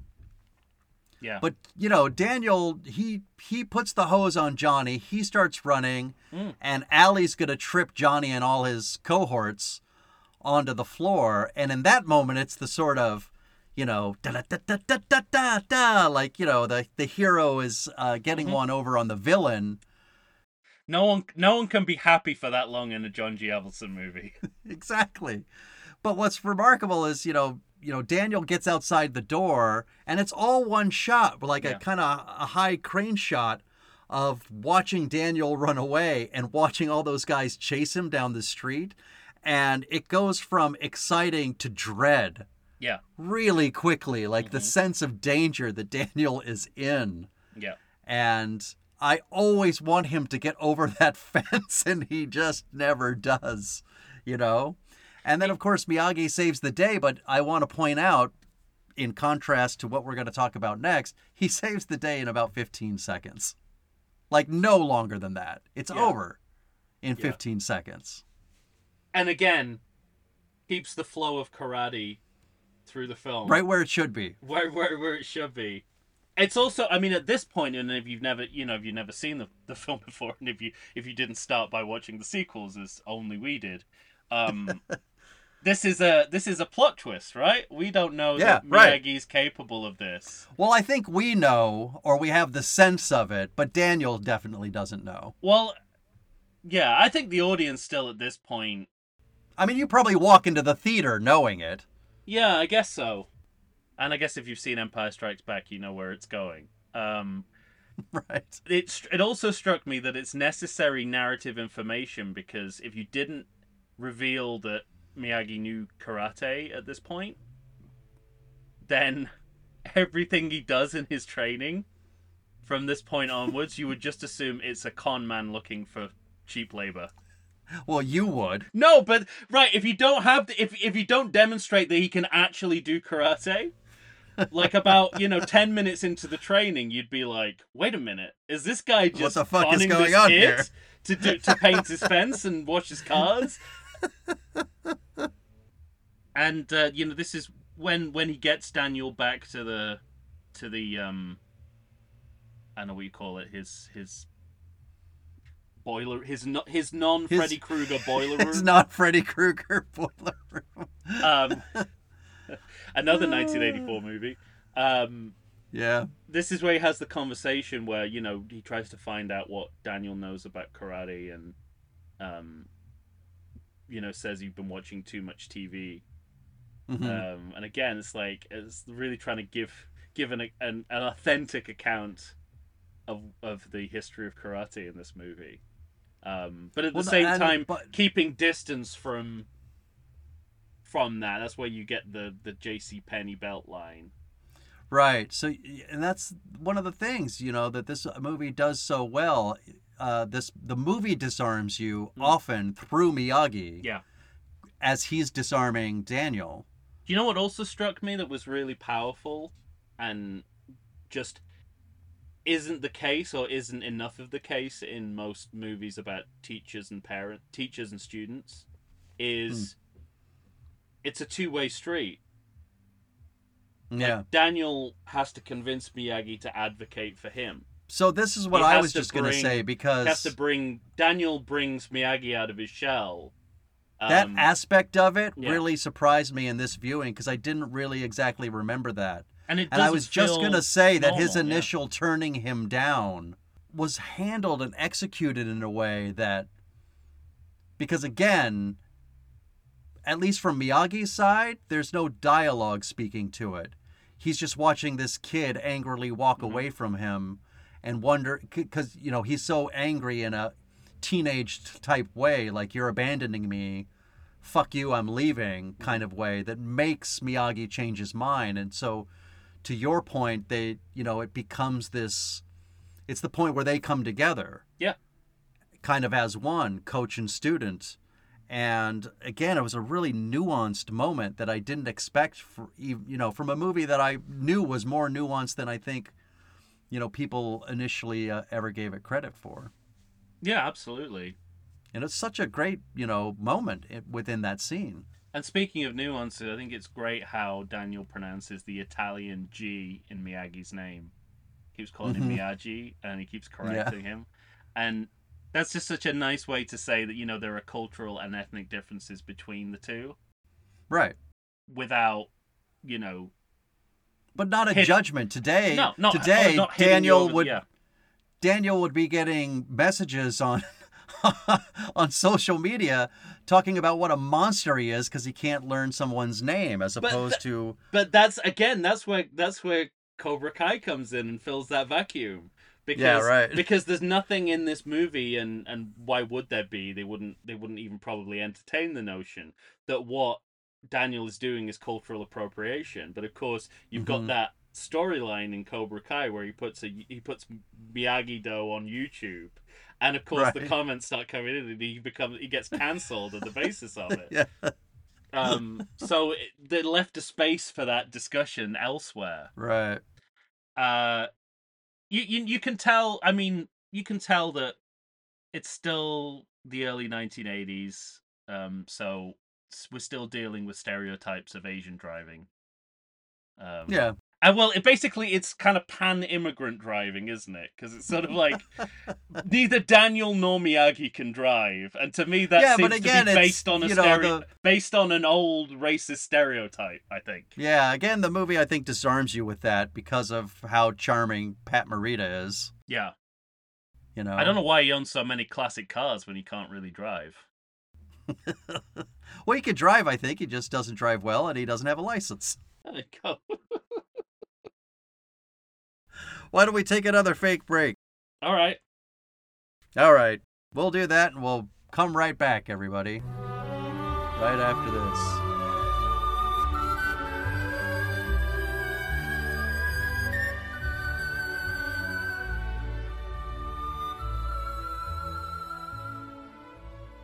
And we're back, ladies and gentlemen. Tom and I are here once again, finishing up with the Karate Kid. All right, where were we, Tom? well, Um, they're about to strike the deal, right? They're going to Yep. go to Cobra Kai and mhm, That's where we are. Um, they're going to strike a deal with uh, Kreese and Johnny. What really struck me about this scene again was the direction uh, that that long single take that Avildsen uses to show the um uh the combat. Yeah. Um, in in the Cobra Kai class, and that's why it's like it reminded me. It made me think this is in some aspects more of a '70s movie than an '80s movie. Like We talk about that a lot, we do. but but but this is further down the line too, because this is you know we're we're approaching mid '80s. I know, and yet, it's, I mean, first of all, I just I think it's an overall good choice because when you film sports events, you want to get a sense of the live quality of them, and there's no Yeah. better way of doing that by not cutting. Right. That's the easiest way to do it, and it's very very effective here. You see the whole, um, you know, you see the the the whole match in one shot, and uh, like un without any editing and. Right. I just think it's I think it's really good, but again, it has that grittiness of a '70s film, where you know. yeah, we- you know, I, that was one of the things that surprised me about this movie because you can it has that kind of grainy quality, Yeah, the film itself, Mm. of a late '70s movie. and certainly the uh, the the ideals of a director who was born out of the '70s. Yeah. Right. Um, but you know, a v- also a very '80s subject matter and script. Right. Um, but it works. You know, it's it's. Uh, I think I think if you tried to contemporize the look and feel of it, hmm um it, it would date much more than than it has Maybe. kind of keeping it in a I, I think movies from the from the 70s look far more timeless than movies from the 80s in terms of style Yeah. and so this this movie benefits from having a director who is not flashy who do, who doesn't nec- who doesn't edit for the sake of it um, Mhm. who doesn't want to kind of dress up the movie even though it's a you know a high school movie essentially he's not Yeah, right. he's not leaning into that di- directorially and Um, I think that that kind of solidity is what keeps us coming back to it in some respects. Yeah. I like the button on that scene too when he, when Miyagi says, "I just saved you two months of beating." Yeah, yeah, it's uh, it's re- it's it's really yeah, it's really it's a I mean it's a great, and again, it's very on the nose the contrast between him and Kreese. They literally Yeah, right. could not be more different. Right. whichever whichever way you want to categorize it. Um, but the the fact this is the movie needs that it needs it. You need to know who's on what side when, Sure. and uh, Because at its heart, it's still I'm- a sports I'm- movie. I'm like when when when that stuff works, it's magic, Right. Yeah. Right. and it works here. Now, uh, when we get into our next scene, is this your? Do you? So, do you still have a big beef with Miyagi? Oh, you mean the the training? Yeah, training. No, wax I mean, on, I'm- wax off, yeah, and sand, yeah, I sand the floor. it's I've got more to say about it in the context of the next movie because I think I think uh, the reboot does more harm in trying to address the child labor implications. I like the fact that we don't we don't get into that, um, and it's just it's sort of left as a subtext that can be explored later in in uh, All in Cobra fine. Kai. But it to is- me, it's it pretty is- straightforward. It's muscle memory. He's teaching to do something that you yeah, know it's ends not up the helping only, him. It's not the only activity that can build muscle memory.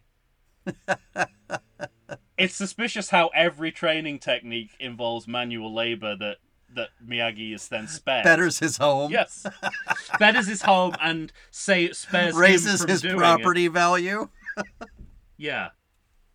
It it's also it makes out that this is the only way that these karate moves can be learned. I was like, li- there's literally hundreds activi- of activities that, that you could you could teach him this this method with.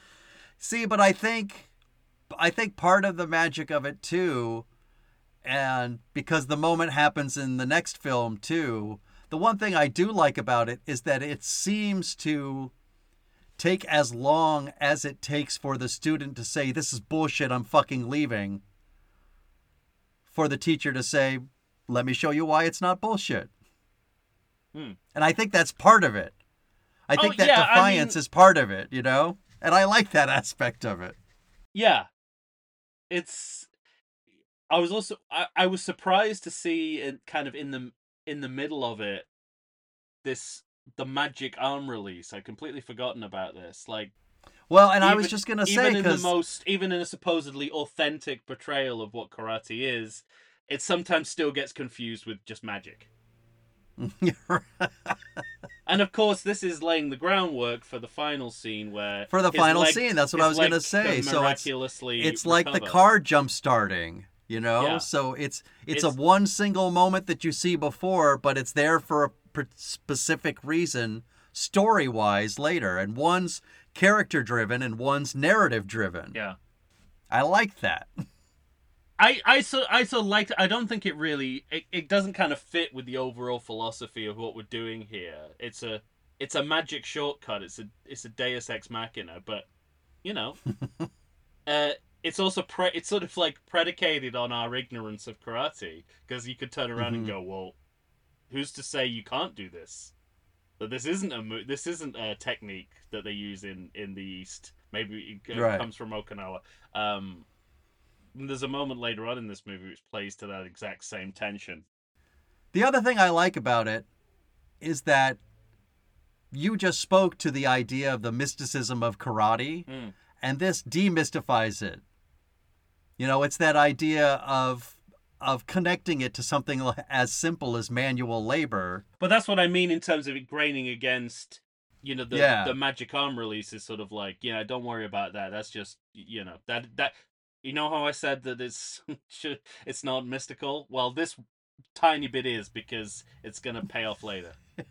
yeah, right. So, but you know, I don't. I I think there are there are parts of this movie that are that are idealistic and utopian like that, and hmm that's fine.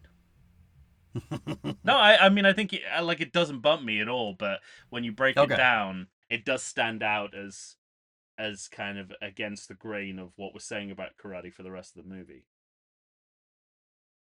All right. Yeah. But they but you know, they're they're obviously I don't know that it's. Is the arm release karate though?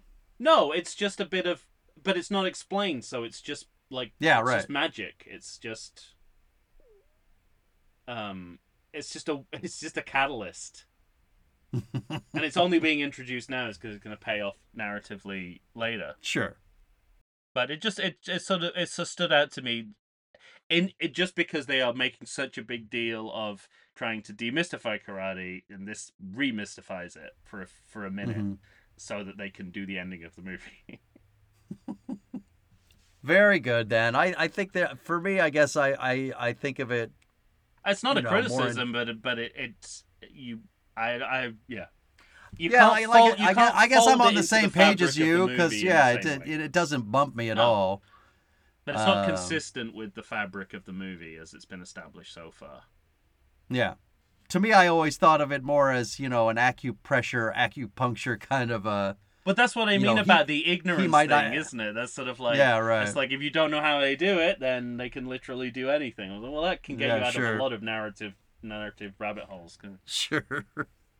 And then then they're back at the beach, Yeah. learning balance in the waves, making use of that California landscape once again, and as Mm-hmm. again like using using the landscape around you to kind of create the the movie. And that's a, that's a message that Karate Kid 2010 did not get. Did yeah exactly. Yeah, everything is done in absence of where, i i in spite of where they are. This Mhm. movie is about where they are, and what that means, and the landscape around them. That's part of the story, Sure. and I don't know. I would say the next movie, and maybe even reboots in general, treat the milieu that the film is set in as completely irrelevant to the story you're telling. But that's a discussion for another time. Yeah, yeah, yeah. We'll talk about it later. um I really I thought there was a real missed opportunity here to scoop Star Wars always a bigger fish. when uh when Miyagi says someone always knows more. right. I was just like, ah, could have had him fishing because he fishes that We could have had him fishing and and doing the bigger fish, but no, we had to wait for Phantom Menace for that. Terrible line. We'll get to it.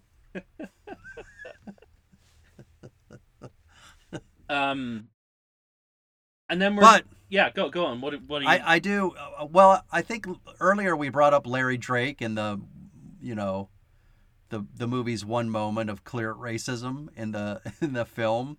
But just as a little side note, I had to pause the film to figure out why I was seeing the current logo of the Washington Nationals hat for a team that did not exist in 1984.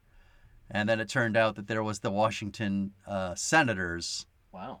that was a baseball team and they had the exact same logo but it really freaked me out for a second that this movie was being ever so prescient about about a future baseball team i had no idea what the fuck was going on Yeah. i thought i fell into a wormhole Speaking of racism, Daniel is covered in spaghetti.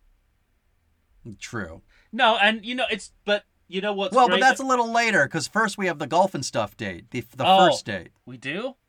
I Yeah. thought we'd done. I thought we'd done that already. Okay. I don't Uh, think so. And this is one of my moments that I was, I think, speaking to earlier about the subtlety of the writing in the film because there is that moment where Johnny and the friends show up in the mm-hmm. car and she says, I don't want to go. And so you get that that real serious class distinction between the two of them Yeah. when they're talking about anything but that. And I love that portion of it where he says, you know, you could go if you wanted. Mm-hmm. And she says, mm-hmm. Well, I didn't want to go. And he goes, "Oh, It doesn't matter to me. And all of that has to do with class, Yeah. but none of that is being spoken. I thought it was so great. Yeah. I don't. I mean, it also made me think. And this movie's about, you know, sorry, but this movie's able to talk about class without ever mentioning it once. Real, I mean, n- not more directly than she's from the hills. Right. And it's You know? uh, It's sort of interesting what, in terms of uh, race and ethnicity, what Daniel stands in for because conspicuously absent from this film, especially for a film set in this part of the world, is a Hispanic or Mhm. black community. Like we just don't see them. But Right. Dan- Daniel is their representative hmm like an, an imperfect one, but that's basically what the movie's telling us. It's it's black hair and brown skin versus blonde blonde hair and pale white skin. Right. Um, and of course, you know that's what the genius of Cobra Kai is that that what what they what this movie leaves out in terms of representation, Cobra Kai puts back in Right. because it it it's feeding off the movie's interests with Yeah. race and ethnicity, but doing it in a way that's actually diverse and representative. Mhm. Um, and I even think that he, and just more direct. yeah, more direct, you know, more um, more conducive to the times that we live in. Um, Yeah. I, I think this pass I've I've noted this passing cars moment of what as well, and again, this is a moment where I I thought of the movie through the lens of Cobra Kai, and I thought, what a masterstroke. To by the time we get to Cobra Kai, Johnny and uh, Daniel have swapped social Swapped economic roles. status It's uh, it's amazing. and I don't know if there's an exact um like a, an exact equivalent of this shot but it immediately made me think of when of the of the pilot of Cobra Kai where where Johnny Lawrence is uh his car's all smashed up and it ends up in Daniel's garage and Daniel's there and he bumps into him for the first time Right. and they, they you know they see each other after so many years and and they are the literal opposite of of what they were in of terms what they are in this film. in, Yeah. in this in this exact moment um Well, and the other thing that show does that's so brilliant is, you know, that the idea of the Ed Asner character. Ed Asner, right? mm, oh absolutely yeah one of his last Yeah. roles hmm Yeah. And just the idea that he wasn't his father, he was a stepfather and Mhm. could give a shit about him and but that's where the money came from. And so he you know, the idea that this character could use it to his advantage yeah in 1984 but not want anything to do with it in 2018 or whenever we started with Cobra Kai. yeah Yeah, that's great. like the, you know the the unintended or you know intended but don't give a shit um outcome of Reagan's America isn't it the, the white yeah, right. the white middle class or the white upper middle class get hit just as badly as as the as Sure. the as the ethnic poor and you know it all and and then you know America just starts to backslide into poverty from Right. from all ends um speaking of which country club Yeah. I again again this is this is speaking to your point it's all about class Yeah. but no one says a word about it about the subject daniel looking in through the kitchen first of all entering by the Yes. kitchen door Entering by the kitchen, you know. that shot of him about- looking at the country club through the kitchen door Yeah. i mean it's just it tells you everything about about everyone's relationship to each other within the movie. Hmm and you know probably doesn't need to get covered in spaghetti to make the point but it it, it, it drives the point home. I also wrote I also wrote that it's it's literally the best use of uh, Three's Company misunderstanding we've seen. at le- well it's also that misunderstanding is is at least resolved fairly quickly Quickly, yeah. It doesn't drag on until the end of the movie Right. we realize why they wrote a best friend for ali right yeah. because so she could deliver this so she could that one line of information. misunderstanding, yeah. Yes. Um, it also that shot also reminded me, and again speaking to the seventies of it all, of uh, the French Connection, the scene where they're um, where Popeye Doyle and uh, whatever Roy Scheider's character's called, um, are in the car staking out the gangsters who are in like a restaurant eating like hmm eating the most expensive food and wine, and they're stuck in their little cars freezing. To They death. don't freezing to yeah. Exactly. That's what I thought they were going for here as well. It's like you know, look, l- you're you're you're the morally superior um character, but Yeah. well, mm, I don't know about Popeye Doyle. Well, and it's- let's- it's let's funny te- technically because- outside of a '70s movie, he would be. and yet you're Well, the it's one funny because the- who's excluded from from the good Right. things in life.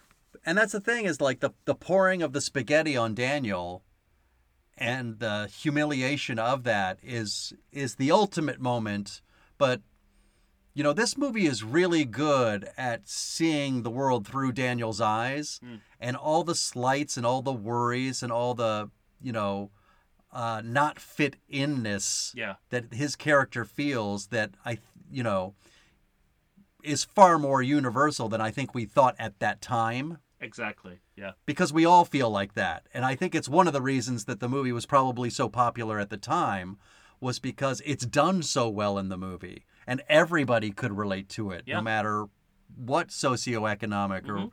what color, race, creed, religion you are.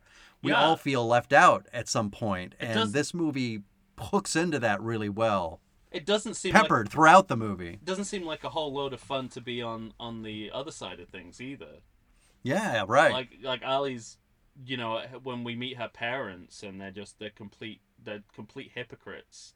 yeah. Um, because you know we, they're And you don't have to you don't have to overdo that portion of the story. well, the vi- visually you get the point, right? I think that's where this movie yeah.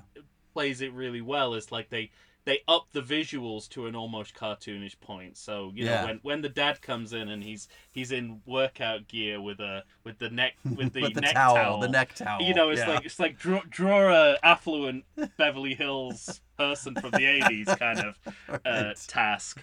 Um, but Yeah. but in the scene itself, it's not as simple as you know, you stay away from our daughter. You can't hang out with a guy like that. Like they're they're nice to his That face, and then behind his back is like, and you know, behind the back they're like, uh, are you sure? Uh, Mhm. I'm just gonna do the do the white person thing of passive passively aggressively Right. making you feel guilty for the choices you've made. right. Um, so again, like everything in the scene is nuanced, but the the broad strokes are drawn so vividly. yeah, exactly. Um, there's there's But again, it's it's the because it's toggling back and forth between the you know the specific and the you know minutia of detail of character, Mhm. and then the melodramatic. It's Yeah. it's you know it's it's able to go back and forth between the two. yeah. Uh, uh, yeah, but it never feels it, it. It's not a kind of. Sometimes that can feel really bloated, hmm and this never feels that way. Never for a second. It's just there to make a point, essentially, isn't it? It's like when Yeah. you see um, one of the Cobra Kai guys who's got bleach blonde eyebrows. Mhm. and it's you know he looks like a like Rutger Hauer in a in a in an 80s Right. cyborg movie and the point Yeah. visually the point is it's it's like this is the exact opposite of Daniel like he's, he's, he's he is visu- Yeah. he is a completely different color to to Daniel and but that's that's not where it ends that's just where the dialogue starts Mhm. and that's what I that's what I appreciate about this about this movie. What I Mhm. don't appreciate is uh, Miyagi telling taunting Daniel by saying, "Are you some kind of girl?" Yeah, right, and so- giving him alcohol. That attitude would be unwelcome now. I also don't like that moment because I have a horrible feeling it might have inspired the next Karate Kid. Like they thought Maybe. back to that line, they were like, "No, we've got to redress the balance somehow. Let's make a whole movie just to deal with the problem of this one line." It, it's the, it was one of the few moments that's just so 80s. Yeah. That it's just it's just one of those It- it's things also- that you yeah. you never would think of it like they just you know they they think it literally they just think of it as uh, the best funniest joke for that moment. They don't think of it as regressive as it is. and they've got you know the the it's also speaks to um their ability to characterize well and not gloss over the flaws of the characters even miyagi Yeah. because Sure. of course you know we we're we're around about the scene in which he we find him you know drunk um grieving over the Mhm. loss of his wife and you know that Well, because that comes right before all of this. yeah um, but that's the tur- that's like the turn Did you notice, by the way? Did you notice in that scene where he's drunk and at Daniel has to put him to bed that at one point he tries pouring a drink from a bottle that has been unopened? yeah That's great. because it's like so far it's kind of the Yoda model, but you know this is as if in Empire or, or in Return of the Jedi, Yoda, you know, we found Yoda like he'd been licking frogs all day or something, and Luke found him, and he was, you know, he was uh, he he was bemoaning the fact He was he was on a po- poisonous toad high. he was bemoaning the fact that he he, he ran a council that led the galaxy into fascism. Um, Yeah. you know, but we don't get that scene here. But we break down the the the archetype of the of the master, of the Yeah. teacher, to show that he's human. He has flaws. He has trauma. He has a complicated past. Yeah, Um, without laying and it's any probably of what got him thick. is. It's probably one of the things that uh, went a long way towards his Oscar nomination for this movie. Yeah.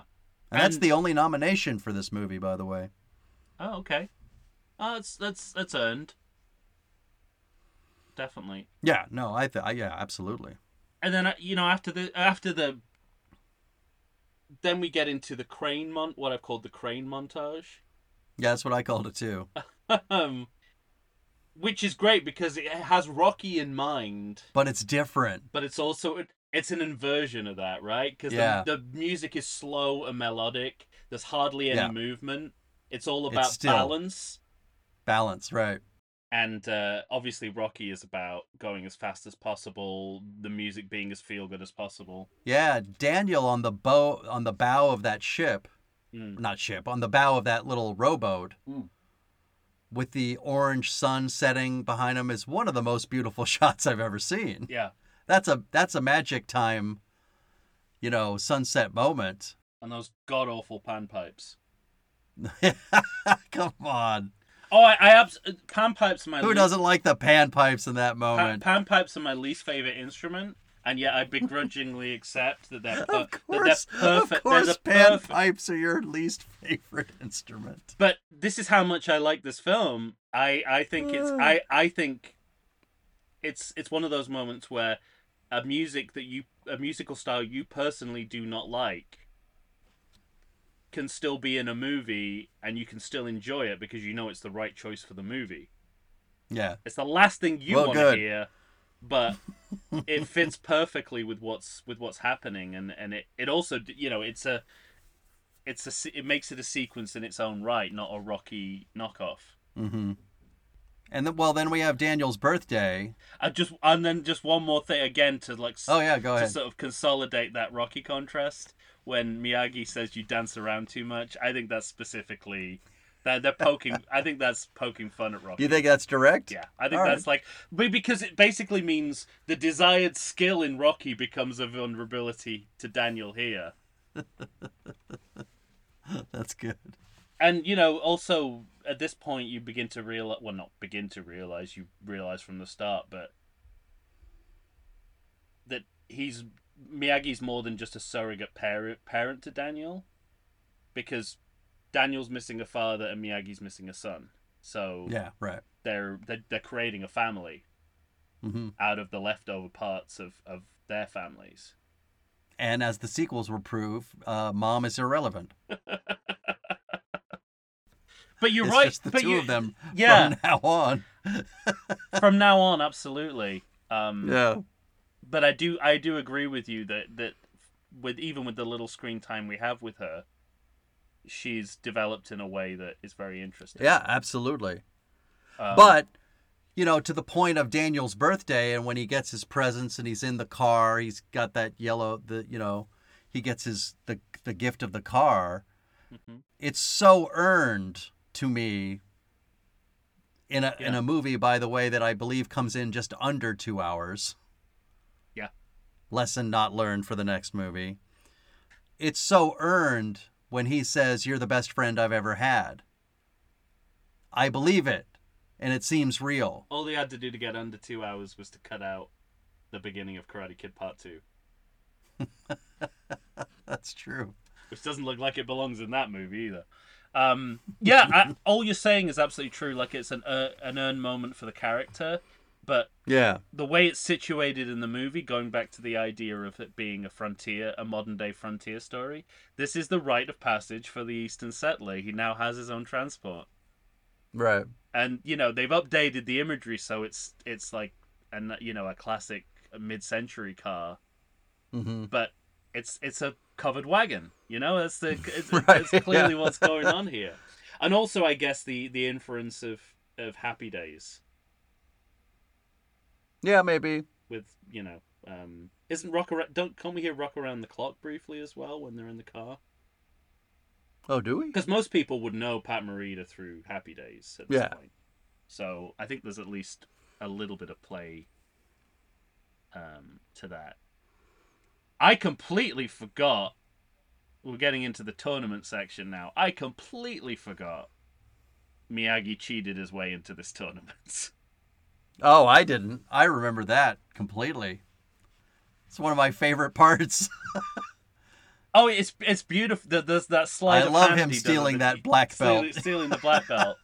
um, and then after that, And I also love that that that that, that the cover for stealing the belt is him saying this is and this is this is an auditory thing, yeah, not a not a written on pen, like pencil to paper thing. He says it's uh, Miyagi, not Miyagi.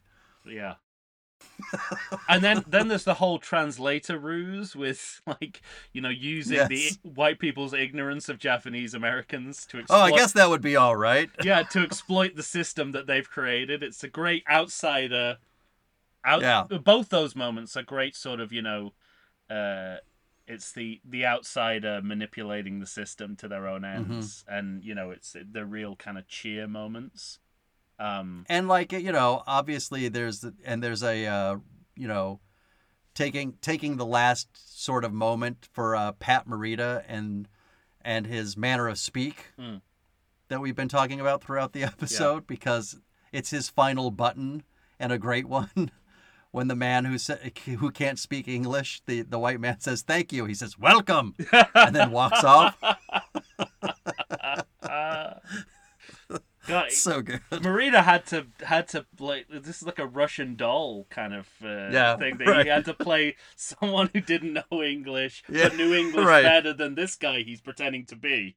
yeah And you know this is where the movie goes into, and I have no problem with this. It's pure movie sport at this time, right? Stuff that Oh, doesn't ha- yeah. really happen in sport, but happens in sports movies. Daniel's ability to go straight from competition virgin to title contender in a matter of Right. minutes.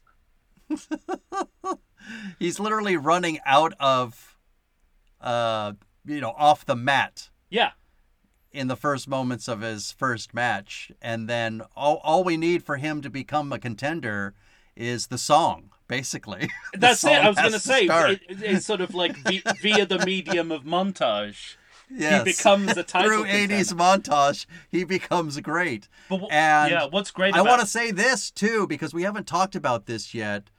And in juxtaposi- juxtaposition to the other movie, the 2010, I want to say, yeah, that uh, this movie seems over and over and over again when it's required to have a needle drop song, they pick the right song. yes, absolutely. And, you know, You're the Best Around is, of course, you know, known throughout the land as one of the great montage songs. I mean, who doesn't love it? But it's also interesting that I don't know. I, it it would be easy to misremember this as being Daniel's theme. But what it's just it's it's kind Sure. of it's it's it's everyone's theme, right? It's showing Daniel progressing to the finals and Johnny simultaneously. So it's like, Mhm. who does this music really belong to? Now, and that's the great thing about this this sequence is that even though Johnny is the villain of the piece, at least at this point, or he's Mhm. you know a he- the, he's a henchman, I guess uh, archetypally. Like they give the movie gives him the dignity to showcase his skills as well as his aggression. Like you see him, Yeah. you see him gracefully winning games, winning matches, not just doing it through brute force. Yeah. and that makes the the moment l- later on where Kreese tells him, you know, just, or well, tells firstly his his predecessor to sweep the leg, and then tells him, you know, just do it do him dirty, basically. You you see that an athlete like Johnny and with the skill that he has to be asked to do that is beneath him. yes, And that's right. a big part of what that montage is, as well as obviously getting Daniel from the point of being of not being able to win to being close, you know, being a, being within a hair's breadth of winning. Well, and I like that they set it up too. You know, one thing I I really enjoyed watching this time around was seeing character development down to the smallest characters because I think it's Bobby. Yeah. Bobby is the one that puts Daniel out of the Mhm. tournament momentarily. But Bobby's also the one that told Johnny he'd had enough right Yeah. before Miyagi kicked all their asses. Mhm. It's Bobby that tells Kreese, hey, I can beat this guy. Mhm. But of course, the adult is staring you down, and you're going to, you know, as a teenager, you have to do what you're told. So then he hurts Daniel. Mhm. But the first thing he does, he's, he's like literally on top of him saying, I'm sorry, I'm sorry, Yeah. I'm sorry, I'm sorry, I'm sorry. And so there's a lot of care taken to to have, uh, you know, character development down to that small of a character, which I think is great for this film. And it lands better because you've already established the archetype.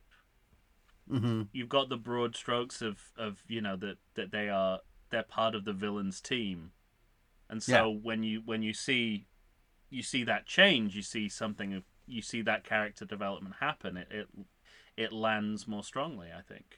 Yeah. than than if if they if they'd have been if it had been wishy washy from the beginning as to whether they were in you know whether they were Mhm. with Kreese or whether they're secretly sympathetic to Daniel. Like Right. yeah, actually that complexity would hurt the story that they're trying to tell. Yeah.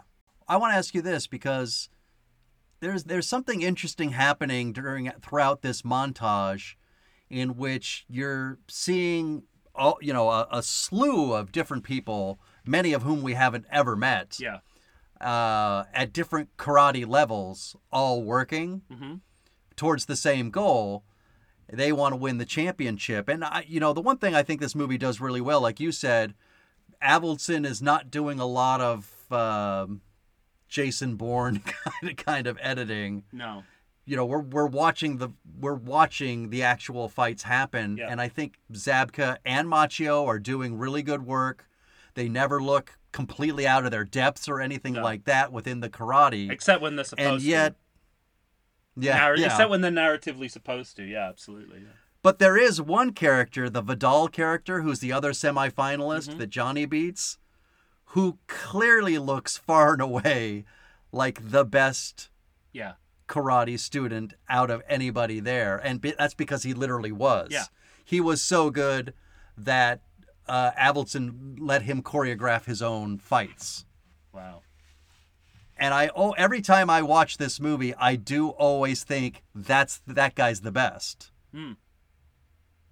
Now, you know, he he has a great fight between Johnny and Zabka's really, you know, he's working it in that last fight. Right. But it, you know, it uh, did it ever does it ever uh, did- do you ever have that thought when you're watching this movie that uh the movie magic is happening a, a little bit?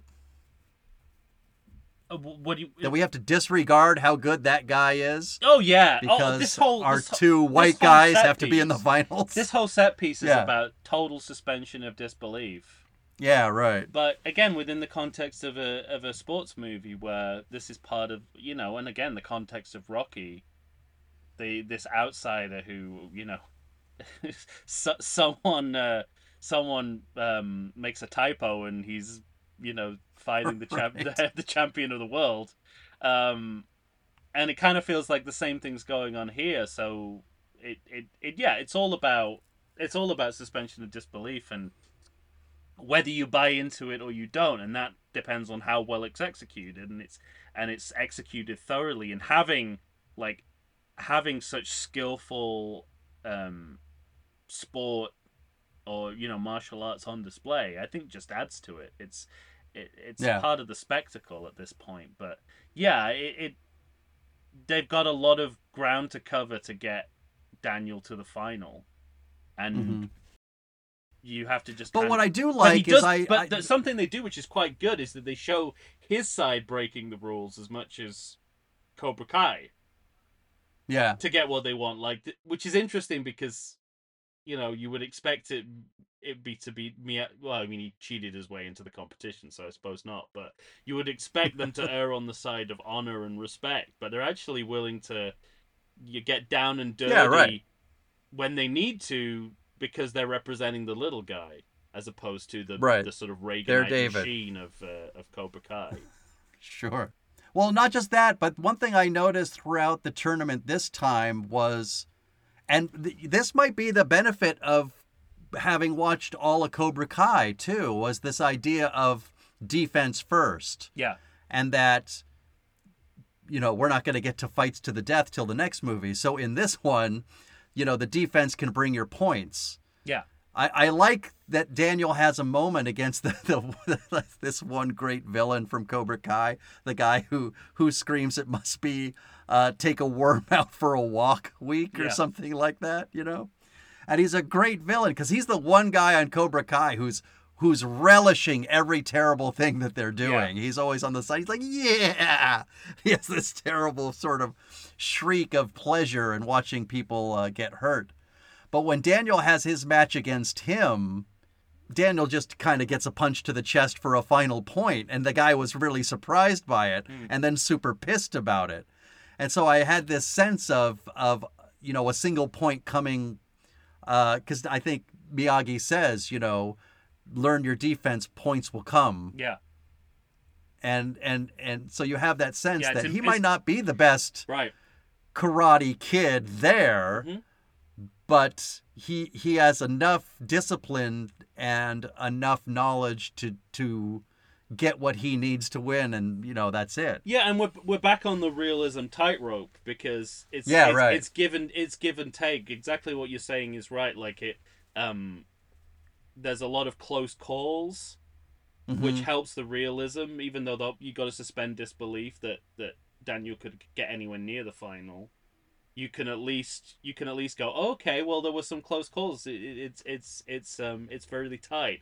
Also, when we get to the moment where he has the injury, and then they say over the announcement, um, you have Daniel has 15 minutes to yeah, to do it, and and we'll talk about this in relation to the next movie because it's a different timing in the next movie. it is. And there's something very John G. Avildsen about 15 minutes. It's like this is the most plausible amount of time I can allow Right, for this magical, you know, uh, mysticism magical to occur. ma- Yeah. this magical fixing of the leg to take place. Yeah. Like 15 minutes feels about as far as people will accept.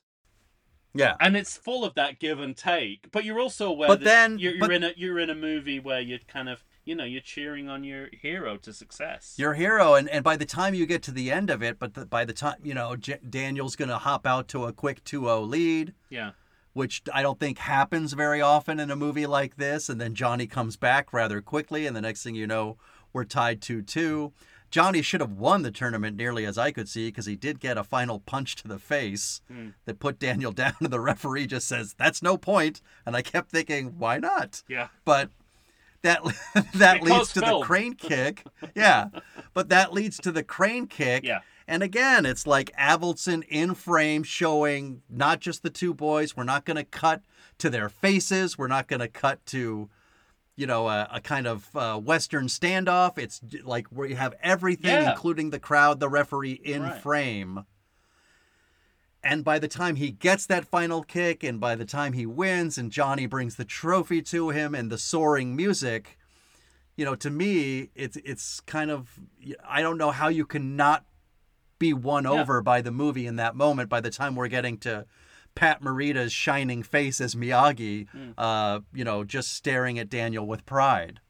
Yeah. You have to love it. I don't know how you can not love it. Yeah, exactly. You know, he it, it's the the film is kind of creating its own iconography at this point. Yeah. I mean, the, the these images will will carry through to like even the last season of Cobra Kai refers back to these to these final Mhm. images eh, um final images in in this uh in this movie.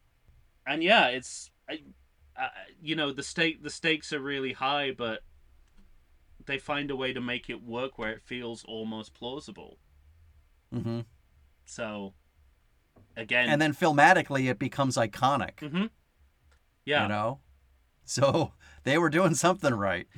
absolutely, yeah, absolutely. And again, I think and again, this can be contrasted with with the 2010 version. It's like Well, and I want to bring yeah, because you know Not- we'll, we'll not- get there when we get there, but not relying on the spectacle of sport to carry you through like actually do actually having to right, do storytelling that the audience can can buy into in the, in those moments not simply the event the event itself and it's kind of interesting like i wonder because rocky we talked about rocky balboa and how basically the game is just how it would look on hbo like it's Mhm. and that Yeah. really works for that movie and i think they try to do it again in karate kid 2010 and it fails miserably um, Yeah. but this is but maybe with this material you have to go in this direction to make it work. Um but i think it's a you know it's a well, it you know you you can it's I have lots of notes about the difference between directors sure. between these two films, and and, and also you know and also and it's I think it's as simple as you know maybe you don't have to do it like this film, but at least Avildsen knows what to do. well and also he has at least yeah. one answer. and the mod you know and again the model is rocky so daniel's like down Right. and out before his final well rocky 2 i suppose da- down and out before cu- the comeback and then you know it becomes a matter of is it to be is he going to be the best loser a la rocky or is he are we going to Mhm. let daniel have a happy ending and against all odds take the trophy and they let him take the trophy and And because you have Rocky, and because Yeah. you in this in this movie you have Miyagi saying things like "win or lose, it doesn't matter." And because you you know, like I said, because you have Rocky and Avildsen having directed it, yeah I think you have enough information there to not know for sure what's going to happen. and again you know calling back to the calling back to the crane and so that you know changing the significance of that and what that means and how important that move is Right. um you know it's it's not it's not sort of pulling any last minute surprises out of its ass you No. know? it, it, it all feels intentional deliberate established where this movie's going and It actually feels like the only thing that was supposed to happen, you know. right and you know it's it is Yeah. it's it's a They it's a do- satisfying ending Right. that just has to take some shortcuts that all sports movies do and Mhm. and that's part of the pleasure of the genre so i think it all works together very well but you know one one inch off in neither direction it would have been horrible Uh credit check? sure uh yahoo number one and yahoo number two those are the names of those two racist guys they don't That even sounds about right. They don't even get descriptive hick names. They are literally archetypes. Um, there's a character credited as Chicken Boy, who's the guy dressed as the chicken at the Halloween party. Yeah. And I don't think that's helping the actor swallow the pill, pill of not being seen outside of a chicken costume in the entire movie to be credited thus. Here's a couple. Maybe they got him walking down a hallway. Yeah. Couple of credits here Boom Man and Cable Man. For all the good work with ethnicity, race, and class, still a way to go with gender equality, at least where the credits are concerned. There you go. Karate Tournament Consultant. So, how does this guy feel about Miyagi cheating the system and the Deus Ex Machina of the of the Maybe it was his idea. Maybe it's like if you're gonna cheat a tournament, Here's is how, you, you do would it. do it. Yeah, like those uh, like those cat burglars who become security consultants. Yeah. Um, physical trainers for uh, Macchio and Morita. Hmm. Body by Jake. Hey. All the right. same tra- the same trainer that brought us Harrison Ford's torso in 1984's Temple of Doom. There you go. Yeah, that's the So we know he's good. yeah. Jake is the difference between Return of the Jedi, Han Solo, and Temple of Doom, Indiana Jones. There's a band on the soundtrack called Commuter. All right. which is both adhering to the laws of naming a power ballad group and also falling way short of the standard. There's like one word, single image, but commuter of all things. Um, it's interesting if you go if you go online and, and, and Google search commute the band Commuter, the first thing that comes up is why can't I find information about the band Commuter? that's like the number one search term. and that's helpful when you're doing a Google search because then you know the search is over, right? I'm never gonna get, I can never get past. I'm never gonna this. get as far as I want. Uh, that tells me that the search is over. That's good. I think we talked about this when we did the sequels, but uh, that disclaimer about the DC Comics version of the Karate Kid Oh yeah, comes up right. in all of the all these movies. Now, I just want to add that I think that this is a multiverse opportunity going begging. I think I've had enough multiverse for a while. I think I think the next the next Flash movie needs to be like uh, Michael Keaton's Batman and Ralph Macchio's Karate Kid. The fight we never asked for but always wanted. Exactly. and I like the fact that um, the fate the credits disappear and the music continues and then it fades out. So the end credits are adhering to the laws of 80s pop music, not those of cinema credits. There you go. And I'm done. All right. Well, uh, let's do our inversion. Oh yeah. Well, this probably comes as no surprise. I don't think it's going to be uh, too hard for people to figure out. Is is Karate Kid a good movie? Yes, it's a very it's a very good movie. Very it's still good. a good movie. Well, And uh, do you put it at the top of the list? yeah, absolutely. By far. by far. Although I will say, and it's not fair to compare the two because they're in different media, but Mm. This It's a good. That's an important question. What's better in your mind, Karate Kid or Cobra Kai. Cobra Kai? I think the best of karate, the the best moments of of uh, Cobra Kai are on the par with the best moments of Karate Kid. Yeah. I think Alright. that's the probably the best. I, there's not one I prefer more. It's hard. I mean, you know, it, the, then you get into the area of of one could exist without the other, right? So mm-hmm. Cobra, so only one could exist without the other. So Cobra Kai cannot exist without Karate Kid, but Karate Kid doesn't need Cobra Kai. So if you look at it at that level, this is this is more this is more important Right. in terms of quality, though, I think I honestly think it's a tie. yeah. But again, it's that compl- the complementary thing. They work so well together that Yeah. they're almost indistinguishable. Yeah, I agree with you on on all counts. Um, but this was I don't know. Yeah, it's like sup- sup- just surprisingly complex, which Mhm. is, I mean, that's a backhanded compliment, right? Because that means that you're going into it thinking it's going to be superficial, which I I wasn't. After having seen it several times. Yeah, You know? but I did. Yeah, I, again, I, I, I just I don't think I ever paid attention to how deep the storytelling goes. It's funny because after having done the sequels with you and watching all of Cobra Kai, I think I was expecting this to diminish yeah, a little bit and it really doesn't. for me, and it No. didn't. I mean, it, I it even I I even found more to like. Uh, I agree. I've had exactly the same experience, So good on you, Karate Kid from '84. You know. and it doesn't. It, uh, it- you know, it's one of those originals where it feels like everything. Everything is set in place. It doesn't. No, you know, sometimes you can go back to the original movie and if if a mythology is expanded exponentially since then, it can feel like a kind of more of a blueprint, more like a Yeah. pilot, even.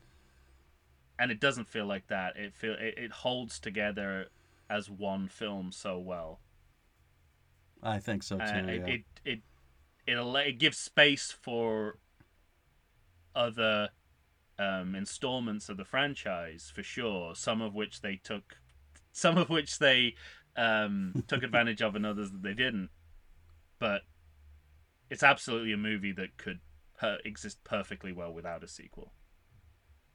Mhm. It's that strong. that It's that tight. It's that tightly Yeah. bound movie that can just exist on its own, but is is good enough and rich enough to precipitate more. Yeah, I mean, I, you know, I think Cobra Kai proves what you could do. Yeah. With it, uh, far more than the sequels themselves Yeah, do. You know, I think the sequels, that, well, they all fall Mm-hmm. short uh, of how good this movie is. But uh, for me, it's a sliding scale that just keep kind of getting worse and worse. You have this outlier where you like three, but I think, I think they all kind of have something uh, to like within them. Uh, no matter whether you think that they're good movies or bad movies, there's still Yeah. at least something there. And I think Cobra Kai kind of proves that that they, you know, you could take something that uh, people didn't think worked and turn it into something that works.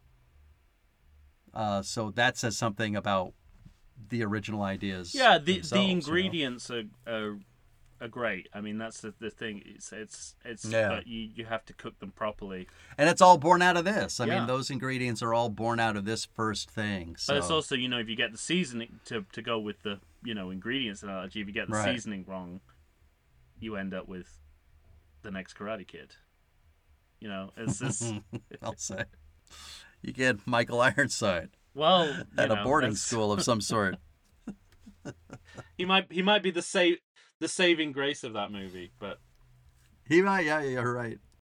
All right, well, ladies and gentlemen, uh, we thank you. This is your five dollar episode for joining the Patreon. You're gonna have to tell us what you think about the Karate Kid. you basically you paid us five dollars for us both to e- to enjoy a movie that we already enjoyed, but now enjoy Yeah. far more.